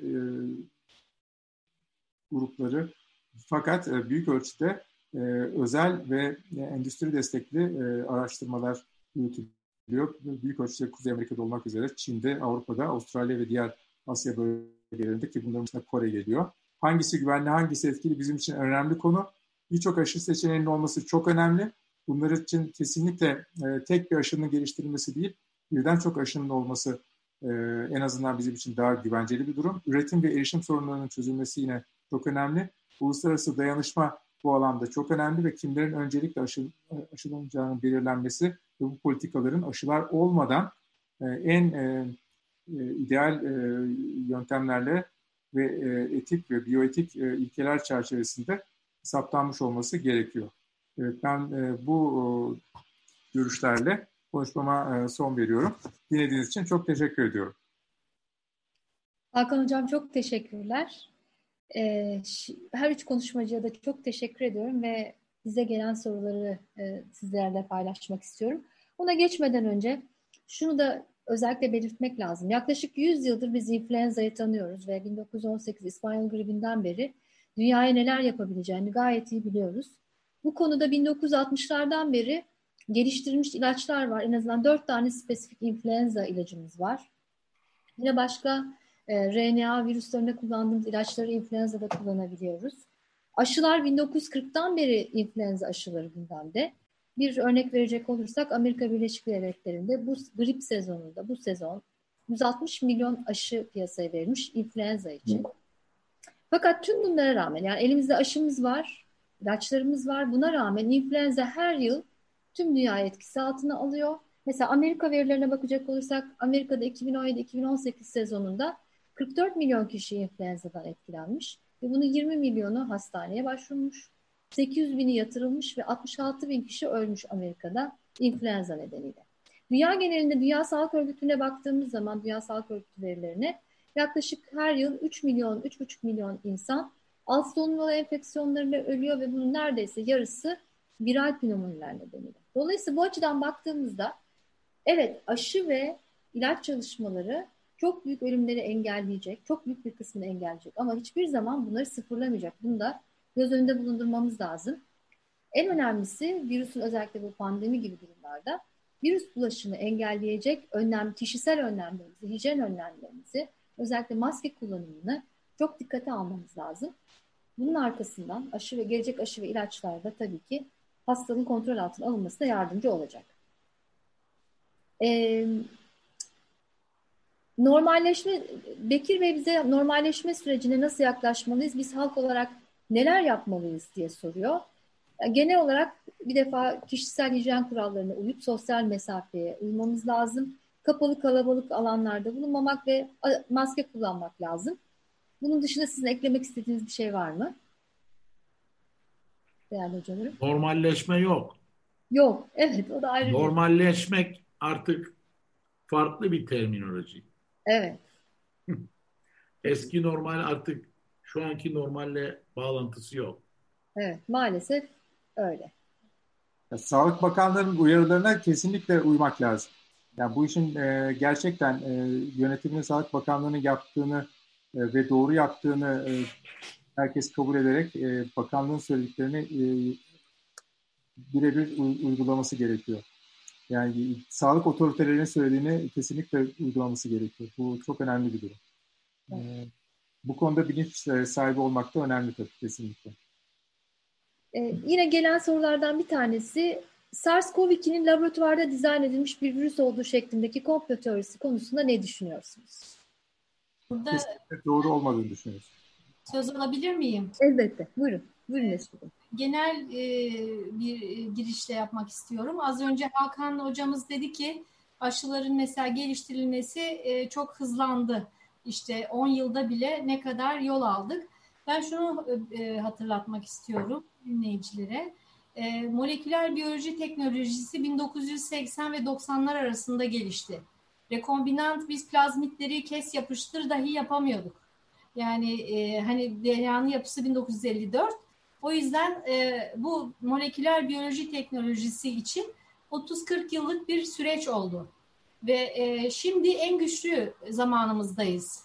Ve pek çok biyolog, e, moleküler immünolog sadece işte e, virüsün genomunu değil, e, işte nasıl yapışıyor, e, yapısını bulalım, e, mutasyona uğruyorsa e, etkileşimi nasıl e, bozuyor, bunları e, bilgisayar modellemeleri de e, yapmakla mümkün. O yüzden ben çok optimistim. Bundan sonra pek çok viral aşı çıkacaktır. Ama e, yenilikçi yaklaşımlara da izin vermek gerekiyor. Yani e, mesela influenza e, virüsünün 8 RNA parçası var ve çok fazla değişkenlik gösteriyor. Şimdi bu e, SARS-CoV-2 6 aydır diziliyoruz ve belki 50 binin üzerinde dizisi oldu. Amino asit yapısında aşırı bir değişkenlik yok. Bu da bize ümit veriyor. Ee, insanların e, immün plazmasındaki immün seviyelerinin de koruyucu olması da gene ümit verici bir şey. O yüzden ümitsizliğe kapılmaya gerek yok. Ee, dediğim gibi e, temel bilimciler, işte bilgisayarcılar hep beraber yeni stratejiler peşindeyiz. E, uygulamalara gelecek olursak e, ben şu anda geçici süre e, 4 Levent'in karşısında Çeliktepe'de oturuyorum. Ve uzun süre yan yana evler, insanlar uyum sağladılar. Yani devamlı televizyonlardan çok aşırı e, ikaz ediliyor insanlarımız. Oysa ki yüzde seksen ve üzeri var yani bu e, guideline'lar takip ediliyor. Ama işte illaki herkes yüzde yüz maske taksın. Ben bunu herhangi bir insan topluluğunda olabileceğine inanmıyorum. Ama insanlar kendini zaten korumaya alsın. Diyelim ki bahçesi var. Artık dışarı çıkmaktan o kadar korkuyor ki insanlar oradan kimse geçmese de güneşe bile çıkmıyorlar. Bu da hata. Bunu kimse söylemiyor. D vitamini gerekiyor. Yani kimse yoksa etrafta çıkıp D vitamini için güneşlenebilirsiniz arkadaşlar. Bu sizin immün sisteminizi de boost eder. Ee, şimdi şeye gelecek olursak laboratuvarda mı üretildi? Şu ana kadar böyle bir bulgu bulunamadı. Ee, çünkü yarasalara yüzde 96 benziyor.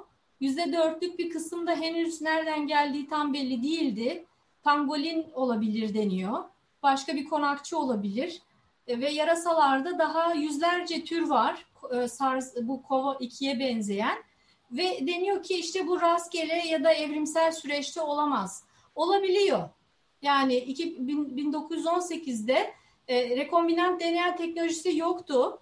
Yani bunu yapacak laboratuvar da yoktu. Ama çok ölümcül bir e, virüs suçu gelişebildi. Şimdi biz o yıla göre çok çok daha fazla e, iç içe yaşıyoruz. Büyük şehirler var ve e, her çeşit e, yabanıl e, işte hayat o Çin'deki Wuhan marketinde kanları karışıyor, salyaları karışıyor, dışkıları karışıyor ve birileri bunlarla uğraşıyor. Yani illaki çorbadan gelmek zorunda değil ama eline bulaşır, yüzüne bulaştırır. Pek çok olasılık var. Yani milyon, milyar olasılık içinde bir e, garip virüs bile insana atlama yapabiliyor. E, biz bunu şu anda görüyoruz ve e, komplo teoricilerine e, yani güvenerekten aşı çalışmalarına da ilaç çalışmalarına da illaki bir büyük bir e, elin bunları yaptırdığını işte bizi e, bir şekilde kontrol altına almak için yapıldığı korkusu da yayılıyor. Buna da gerek yok. Yani insanoğlu artık bilmiyorum kaç yüz bin yıldır evrilmiş bu, bu e, doğa içerisinde. Ama şu anda çok iklim değişiyorsa daha sık başımıza gelecek belalar. Bunun için ne yapacağız? Keşke Dünya Sağlık Örgütü daha koordine olsa deyip böyle bir emotional, duygusal şeyle sözü diğer arkadaşlara vereyim. Teşekkürler. İhsan Hocam siz ne diyeceksiniz virüsün laboratuvar üretimi komplo teorisi konusunda? Yani işin özü şu, eğer e, böyle bir e, fikirle yola çıkacak birisi varsa bunu bir e, RNA virüsüyle yapması akla zarar bir şeydir. Çünkü aynen kendi ayağınıza sıkarmışsınız gibi bir duruma e, bürünür bu. Hele de aşısı olmadan bunu e, planlı bir şekilde e, yaymayı e, niyet ederseniz e, tamamıyla e, sonuç e, hüsran olur. Bu e, virüsün kontrol edilmesi, bir e, RNA virüsün kontrol edilmesi e, ne kadar da e, SARS-CoV-2'nin mutasyon düzeyi düşük olsa da yine de e, olanaksızdır. O nedenle bunun e, böyle e, dizayn edilmiş, tasarlanmış, laboratuvarda yapılmış, işte yok e, şuradan geçerken bulaşmış meselesi tamamıyla bence e, gerçek dışıdır diye düşünüyorum şu ana kadarki verilere dayanarak. Teşekkürler. E, ben de şimdi bu konuda şunu söylemek isterim. E, şimdi aslında e, virüslerin bir şekilde değiştirilerek bir takım kötü amaçlar için yani bu terörizm olabilir, savaş amacıyla olabilir, askeri teknoloji geliştirmek amacıyla olabilir. Dönüştürülmesi riski var. Bu riskiyle ilgili olarak dünya aslında e, ortak bir politika üretmeye de çalışıyor. Ama bizim gibi e, bilimle uğraşan kişiler açısından e, bunlarla bizim herhangi bir alakamız olması mümkün değil tabii ki. Yani çünkü bunlar değil, biz açık ve şeffaf bir şekilde araştırma yapan ve yaptıklarını başkalarıyla paylaşan kişileriz. Bu e, e, H1N1 e, virüsüyle ilgili olarak zamanında aslında bu virüsün e, işte memelilere geçişi için bir model olarak oluşturulacak e, deneysel çalışmalar yapıldı zamanında. Niye buna ihtiyaç var? Çünkü aşı geliştirme işlerini çok kolaylaştırıyor. Preklinik araştırmaları çok hızlandıran şeyler bunlar. Ee, ama e, o modellerin geliştirilmesi, kendi başına öyle bir modelin yapılması bile aslında ciddi bir e, o modelde elde edilen bilginin kötü amaçlarla kullanılabilmesi riskini barındırıyor. E, ama sorumlu bir araştırıcı e, bunların e, önüne geçebilmek için e, bir, yaptığı işin neye varabileceğini önce düşünmeli. Yani ne, her işi yaparken öncelikle bunu planlamalı. İkincisi, bu konuyla ilgili olarak kendi bilim camiasına bu konuları paylaşmalı. Bunu yayın yapmadan önce de paylaşabilir.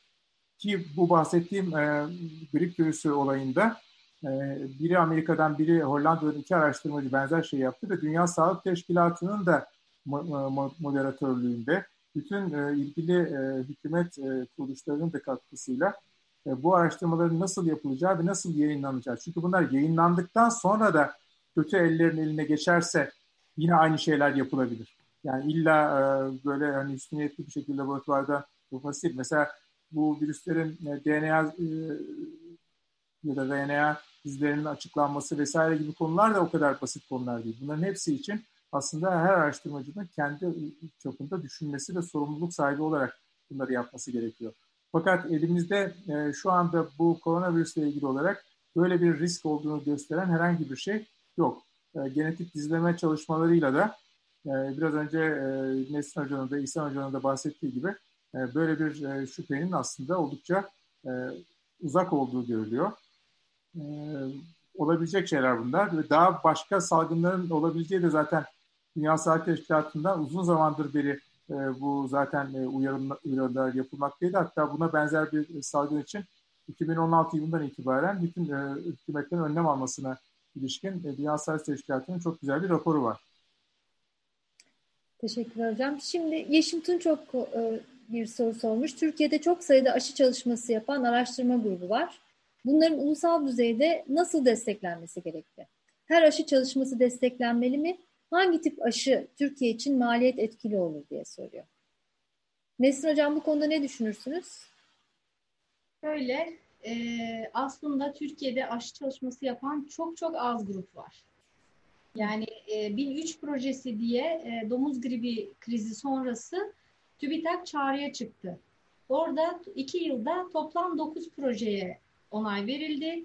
Bunların bir tanesi kuş gribi, bir tanesi domuz e, gribi, iki tanesi Legionella falan e, gibiydi. Sonra bunların bazısı durduruldu. 4-5 projeye indi. Yani bunlar koronadan önceki yapılan projelerdi. Yani sadece 5. Şimdi korona geldiğinde bu 5 pro, proje... E, Güneş projeleri tek bir kıstas değil ama Nesmi Hocam. Tamam ama yani benim bildiğim yeni aşı geliştiren gruplar varsa da yani veterinerlik aşılarını ayrı tutuyorum. Onlar çok başarılı. E, Dolvet, Vetal, Atafen gerçekten tebrik ediyorum. Harika işler yapıyorlar. Keşke insan aşılarında da o, o seviyede olsak. E, çok fazla aşı çalışması olduğuna inanmıyorum. Şimdiki konsorsiyumda biz 6 e, grup diye başladık. Şimdi 8'e e, yükseldi. Ve e, dünyada olan e, diğer aşı e, stratejilerin hepsi bizde de var. Daha iyileri var ve yeni teknoloji olarak bizim teknolojimiz de var. O yüzden de bu tabii ki 8 e, proje TÜBİTAK destekli, 5 projede TÜSEP destekli olduğunu bugün öğrendik.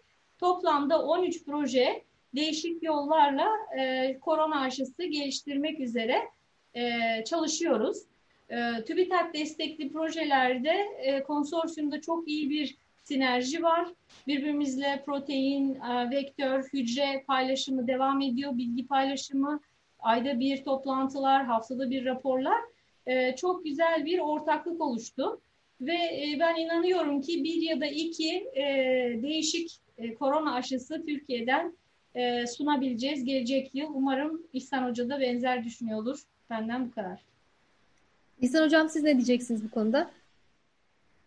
Türkiye'de tabii ki e, aşı çalışmalarıyla uğraşan çok fazla grup olduğunu ben de düşünmüyorum. Yani e, öncelikle şu nedenle e, tabii dünyayla rekabet edebilecek aşı çalışmalarını ben önce sıranın birinci numarasına koyarak söylüyorum. Yoksa aşı çalışması yapıyoruz gibi e, proje sunanları bu listenin içine almadan söylüyorum. Yani e, çok pahalı, çok e, güncel ve çok e, güçlü gruplarla bu işlerin yapılabilmesi önemli. Ve ancak öyle ayakları yere basan e, proje sonuçları çıkabilir. E, Nesri Hocam'ın bahsettiği biliş projelerinden beş tanesinden bahsediyoruz ama onların kaç tanesi başarılı sonuçlandı o da ayrı bir husustur. Oraya girmeyeceğim. E, yaptık gibi yapmak e, midyokrasi iyi bir şey değil. E, pahalı işler olduğu için de hakkıyla bunu yapan çok az grup var. E, bu konsorsiyumun içinde de bir sıralama yapmak mümkündür bu 13 projenin içinde. E, ama e, bizim de umudumuz ve dileğimiz e, Türkiye'nin e, TÜBİTAK veya başka kurumların e, bu arada bir noktaya değineyim. Biraz önce Hakan Hoca'nın konuşması dinlerken aklıma geldi de bu toplam 13 projenin bütçesini ne kadar tahmin edersiniz? 18, 1 milyon ortalama proje başı. 18 yani olduk. efendim? 18 proje olduk. Onu demiyorum. O 18 proje aşılarda da, e, ilaçlarda da. Ben aşı kısmını söylüyorum. 7 artı 8 artı 5 13. 13 milyon TL. 13 milyon TL ile Türkiye'den bir ya da iki aşı çıkarsa bunu dünyada kimseye inandıramayız. Bu kadar parayla bunu yaptığımızı. Bunu da belirtmek istiyorum. Evet, evet. E, ya ben de bu konuda aslında kısa bir şey söylemek isterim. Şimdi biz e, aslında Türkiye'deki seviye e, baktığım zaman e, akademik araştırma seviyesinde. Halbuki aşı geliştirme dediğimiz zaman aşının sadece ve sadece akademik araştırmayla olmayacağı ortada. Yani buna bir endüstri katkısının olması gerekiyor. Buna bir aslında endüstriyle ortaklaşa çalışabilme kabiliyeti kazanmış bir akademi e, ve e, biyoteknolojik şirketler, işte yeni startuplar vesaire gibi e, bir e, ekosistem gerekiyor. Bizim bu ekosistemi kurmadıkça bu aşıları geliştirme konusunda çok büyük bir e, hız kazanabilmemiz mümkün değil. Akademik olarak başlatılan çalışmalarla belli seviyelere gelmiş hatta insan aşama, insan deneyleri aşamasına gelmiş aşılarımız var. Bunlar bile çok uzun zamanda ve çok yavaş ilerleyen araştırmalar. Bunların hızlandırılabilmesi için Türkiye'de bu ekosistemin kurulabilmesi çok önemli. Bu politik olarak tabii e, öncelikler arasına alınması gereken konulardan bir tanesi diye düşünüyorum. Kısa bir ekleme yapabilir miyim Reyhan Hocam? Evet. Buyurun hocam. Ee, Hakan Hocam'ın söylediği konunun e, önemini bir örnekle e, bu ekosistem ve sürekliliğin bir örnekle e, açıklamak isterim.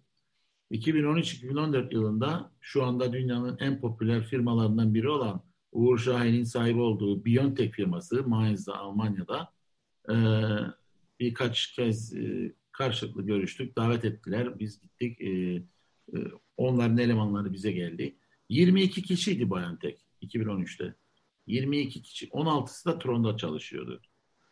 6 yıl içerisinde şu anda BioNTech 1500 kişi çalıştırıyor. Firmanın değeri 9 milyar dolar.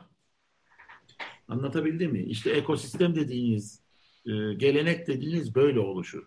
50 milyon euro katkı alarak bu işe başladılar. Kanser aşılarıyla e, bayağı ilerlediler. SARS-CoV-2 çıktığında mRNA platformları hazırdı. Direkt aldıkları e, gen bilgisiyle mRNA aşılarını hazırlayıp direkt faz 1'e başladılar. Pfizer'la anlaştıkları gün 9 milyar dolara çıktı şirketin değeri.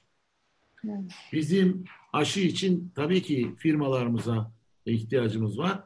Ama şunu da unutmayalım. Türkiye'nin aşı tarihi çok güçlüdür. Ee, yani Hıfzı Saha Kurumu'nu yerle bir etmiş bir ülkeyiz biz. Başarı hikayesi arıyorsak Hıfzı Saha'yı incelememiz lazım. 17-18 aşı üretiyorduk 1950'lerde. Şu anda aşıyı test edecek durumda değiliz. Halk Sağlığı Kurumu olduk. Şu anda da tekrar yerli milli aşı diyoruz. bunu nasıl e, başaracağımızı düşünürken veya sorgularken yanımıza partner doğru dürüst firma bulamıyoruz. E, Nesli Hanım mutant virüslerde orijinalinden farkını tespit edebildik mi diye sormuş. Mutasyon farkını bulursak aşılar hazırlamada bu fark gözetilebilir demiş. Bu konuda ne diyeceksiniz İhsan Hocam? Şimdi mutasyon e, düzeyi bu virüsün özelliklerinden bir tanesi e, bu e, hataları düzeltme mekanizması diyelim en basit anlaşılır şekilde. Öyle bir enzimi var kendisinin içerisinde. Yani tipik RNA virüslerinin yaptığı yani siz de bahsettiğiniz grip aşısında başarılı değiliz. Niye? Çünkü sürekli mutasyona uğruyor. Bu virüsün öyle bir özelliği var ki e, hatalarını düzeltiyor. Hata oluyor ama normal RNA virüslerinden çok çok daha az oluyor. E, mutasyon oluşabilmekte ve bunun da e, dediğiniz gibi e, yapılan sekanslamalarda e, belirleniyor bu mutasyonlar. Ancak bugüne kadar özellikle bu dört fonksiyonel veya yapısal protein diye bahsetmiştim kendi çalışmamızda. Bunların üstüne e, yani proteinin yapısını bozacak ya da spike proteininin AC2 ile olan etkileşimini e, kritik düzeyde etkileyecek bir mutasyon bulunmadı. O nedenle bu bizim için bir şans. E, bu yapılan e, tasarımlarla e, geliştirilecek aşıların da koruyucu olma olasılığını yukarıya çekiyor. Ha mutasyonlar olur. Virüsün e, yapısal proteinleri değişir. Daha yani bunun iki olasılığı var. Daha az e, viral e, enfeksiyon oluşabilir veya aynı şekilde daha da yüksek viral enfeksiyona yol açabilir.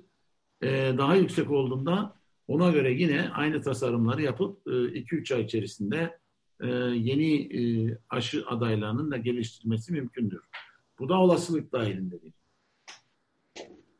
Teşekkürler. Levent Parali 135 farklı aşı çalışması olduğunu ve okuduğumuz kadarıyla diyor İngiliz AstraZeneca firması insanlar üzerinde yaptığı aşı çalışmaları eğer olumlu, olumlu sonuçlanırsa Eylül-Ekim ayı gibi ilk etapta 400 milyon aşıyı piyasaya süreceğini bildirmiş. Tanesi 2 euro civarı ve aşı bir yıl boyunca etkili olabilecekmiş. Bu bilgiler doğru mudur acaba diyor.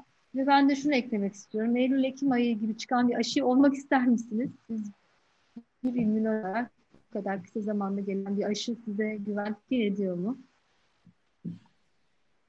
Dilerseniz evet. cevap vereyim veya başka arkadaşlarımız evet. cevap versin. Buyurun. Siz buyurun İhsan Hocam. Şimdi konuşmamın başında e, altını çizerek üç tane platformun faz 3'te o, olacağını ve hatta Türkiye'de deneneceğini söyledim. E, daha doğrusu denenme planı oldu. Birisi neredeyse kesinleşti. Diğer ikisinin ikincisi de kesinleşti neredeyse. Üçüncüsü de bu Oxford'un sistemi. Onlarla negotiation sürüyor TÜSEP'le kendilerinin yayınlarında e, maymun deneylerinde maymunların challenge sonrası e, akciğer patolojisi geliştirmediğini ancak e, vireminin devam ettiğini kendileri yayınladılar. Şimdi böyle bir aşının ki şunu da söyleyeyim her ne kadar da e, şempanzeye ait bir adenovirüs olsa da bunların cross reaktiviteleri de çok e, yakındır. Dünyanın belli bölgelerinde adenovirüs e, seropozitivitesi yüzde doksanın üstündedir. Böyle bir aşıyı birinci kez aşılarsınız, ikinci kez aşıladığınızda nötralize olur. Etkinliği de kalmaz. Bu aşının bana göre güvenliği çok sınırlıdır. Ben Eylül-Ekim'de çıkacak bir aşıyı 1 milyon dolar verseler de olmam.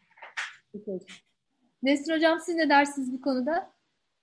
Ee, ben şu anda e, ek bir şey söylemek istemiyorum. Benzer düşünüyorum. E, yani inaktif aşılar ya da adenovirüs virüs e, aracılığı aşılar, RNA aşıları e, hızlıca ilerliyor. E, ben çalışmasını istiyorum. Yani insanların e, bir kısmının en azından e, o paranoyak düşüncelerden kurtulacağını düşünüyorum. E, ama temkinli gidilmesi gerekiyor. Ben burada bir önceki soruya e, dizileme konusunda ek yapmak istiyorum. E, ülkemizde de viral genomlar dizileniyor. E, burada yalnız ben ufak bir eleştiri getirmek istiyorum. Halk Sağlığı Kurumu ilk e, bir buçuk iki ayda hiç kimseye viral örnek vermedi. Yani moleküler biyologlar bu virüsleri çalışamadı zamanında. E, İngiltere 50 bin adet dizilediğinde biz 17 adet dizleyebilmiştik. Çünkü sadece bir ya da iki merkeze izin verildi. E, neden böyle olduğunu ben açıklayamıyorum. Yani bilimci, bilimin olabilmesi için 10 bin, 20 bin, 30 bin virüs de biz dizleyebilirdik. Bu altyapılar var, know-how var. Sadece halk sağlığı bunu bize yapmamıza izin vermedi. Şu anda da herhangi bir araştırma yapmak için önce Ankara'dan izin almak gerekiyor ve e, bilim özgür değil. E, burada da e, hekimlerin neden böyle davrandığını açıklamasını ben bekliyorum. E, ne zamanda aşılacağını bilmiyorum. E, testler konusunda da benzer yaklaşım yaptılar. Sonra merkezler çoğaldı. Bu kadar moleküler biyolog var ülkemizde, yetişen insan var ve biz onları kullanamıyoruz. Neden? Bilim Akademisi olarak biz de bu konuyla ilgili e, gerekli mercilere, gerekli bildirimlerimizi bunu yayınladık, raporumuzu yayınladık.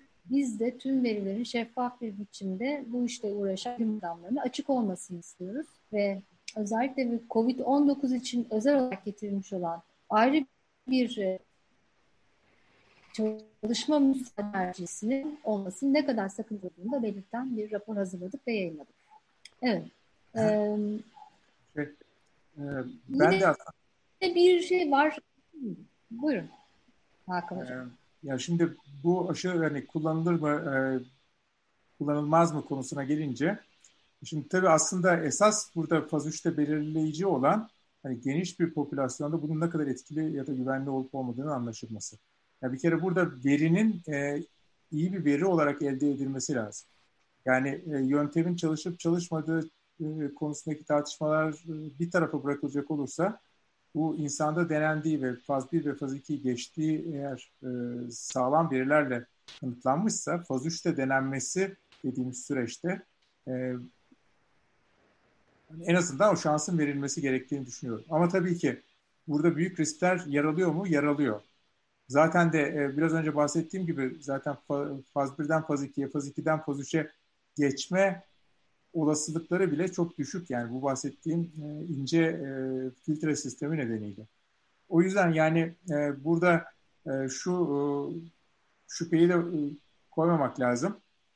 Bir e, ajanın kötü olması yani bir ilacın piyasaya çıktığı zaman bu tür e, sorunların çözülmeden piyasaya çıkarılması çok büyük bir sorun oluşturur.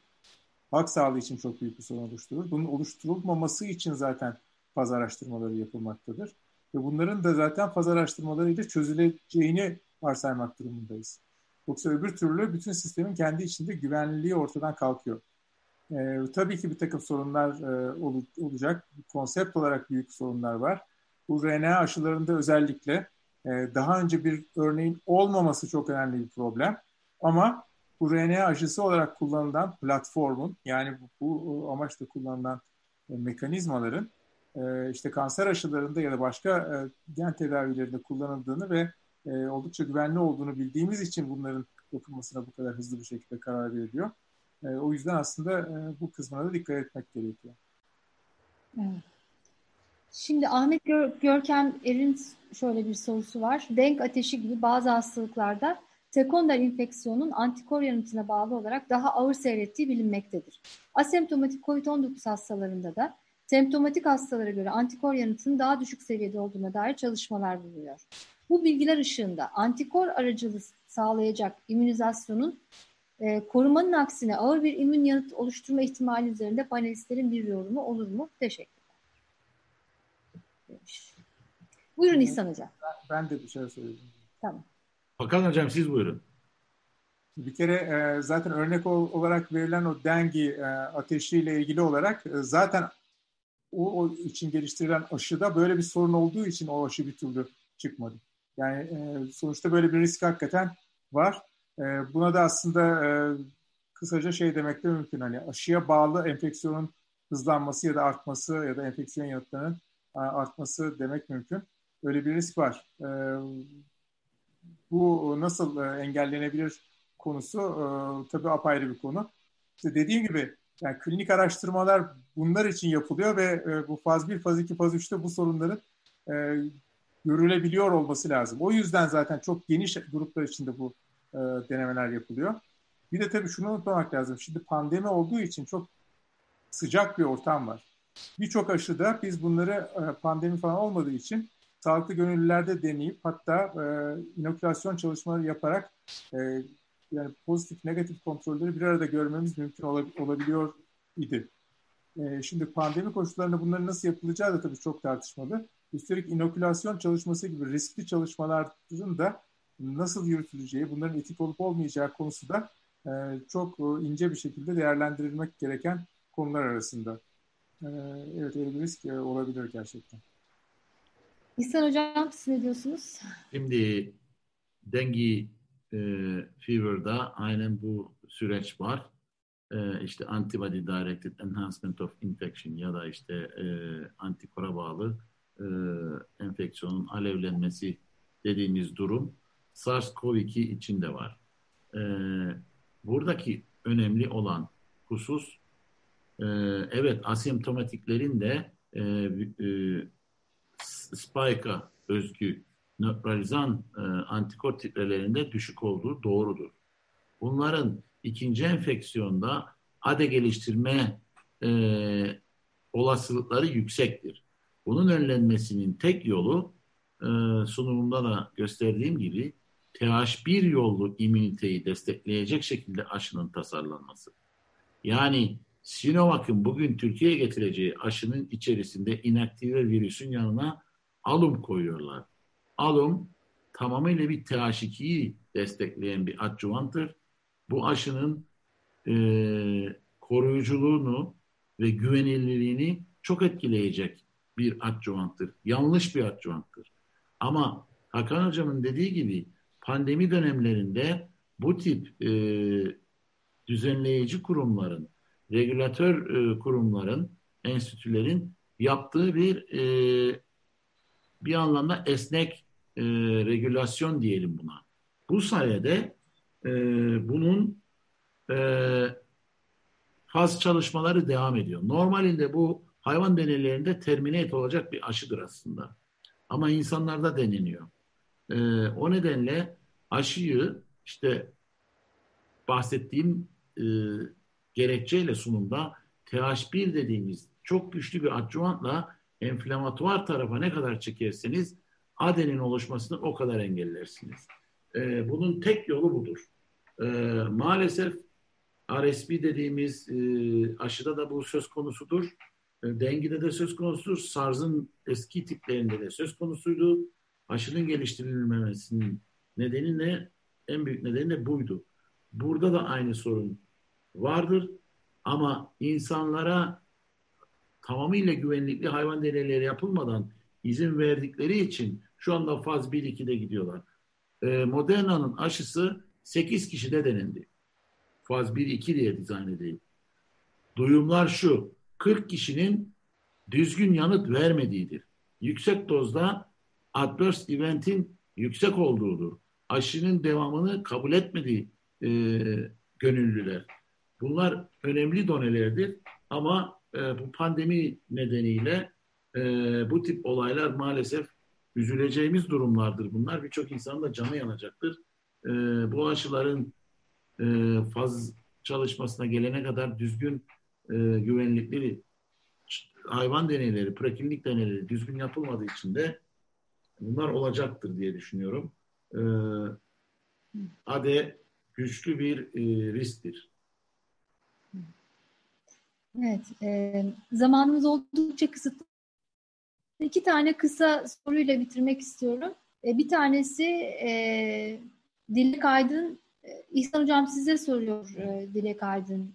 Ek, e, ekibinizin aşıda uygulamaya çalıştıkları uyarıcı DNA çalışmalarının yanında acaba sitokin fırtınasına giden hastalarda kullanılmak üzere baskılayıcı DNA'larla yapılan çalışmalar var mı diye sormuş Dilek E, tabii ki bugün 20 dakikalık bir sunum istediniz diye biz bu hikayeleri anlatamadık.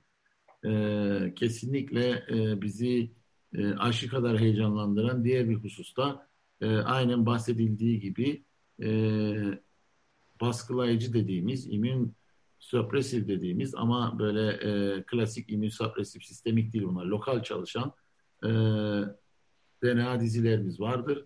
Bunlarla ilgili e, akciğer patolojisini geliştirip de e, önleyebileceğimizi test ettiğimiz hayvan modellerimiz vardır ve bunları aktif çalışıyoruz. E, ama e, TÜSEB'e sunduğumuz projemiz e, kabul görmedi. Biz bununla ilgili faz çalışması da başlatmayı planlıyorduk ama şu an için onu durdurmak zorundayız e, maalesef. Ama var. Son soru Nesin Hocam'a. E, hocam zerrecikleri gen tedavisinde kullanmayı düşünüp düşünmediğinizi soruyor Kübra Kırboğa. Ee, çok teşekkürler. Şimdi gen tedavisi e, için belirli bir e, DNA parçası ya da RNA parçası taşınıyor e, bir şekilde. E, bizim sistemimiz e, protein e, temelli. Daha çok antijenleri taşımaya yönelik e, biz deney yaptık. E, RNA ya da DNA ile e, konjüge daha sonradan yapılar oluşturulabilir. E, fakat e, DNA yani gen tedavisi için e, çok uygun olduğunu düşünmüyorum açıkçası. Ama çok istenirse denenebilir. Ben daha çok e, diyelim ki e, kontrollü salım için e, bazı biyomoleküllerin işte zerrecikle beraber diyelim ki deri altına verildiği ya da burundan nazal, oral verildi. E, bunların e, sisteme girip yavaş sindirim sağlayacağı ve uzun etkiler üzerine e, yani çok fonum olsa onu çalışmak isterdim. E, ama şu anda e, daha yani korona çıkmadan ben daha doğrusu e, kanser immün tedavisi olarak e, geliştiriyorduk bu teknolojiyi ve ona göre de Vaxizon adında biz de bir şirket kurduk. E, startup şirketi Teknopark'ta Boğaziçi'nde. E, platform teknoloji olduğu için pek çok şeye açık. E, iyi fikirler de geliyor. Ama benim önceliğim koronadan sonra e, kanser immün tedavisi olabilir. Yahut da şimdi başarılı olursak başka çeşit e, RNA virüsleriyle ilgili çalışma olabilir. CMV gibi e, ya da e, bebeklik e, çağındaki e, aşılar olabilir. E, şimdilik bu şekilde planlarımız. Değerli katılımcılar, ben e, göğsümüzü kapartan güzel çalışmalarını bizler, bizlerle paylaştıkları için İhsan Gülsel Hocama ve Nesrin Özen Hocama çok teşekkür etmek istiyorum. Hakan Ör Hocama da yine değerli bilgiler için. E, ve Bilim Akademisi adına bu gece bizimle olduğunuz için hepinize tekrar teşekkür etmek istiyorum. Ve burada e, toplantımızı kapatmak istiyorum. İyi akşamlar herkese. İyi akşamlar. İyi akşamlar. Davetiniz için teşekkür ediyoruz. İyi akşamlar. İyi akşamlar.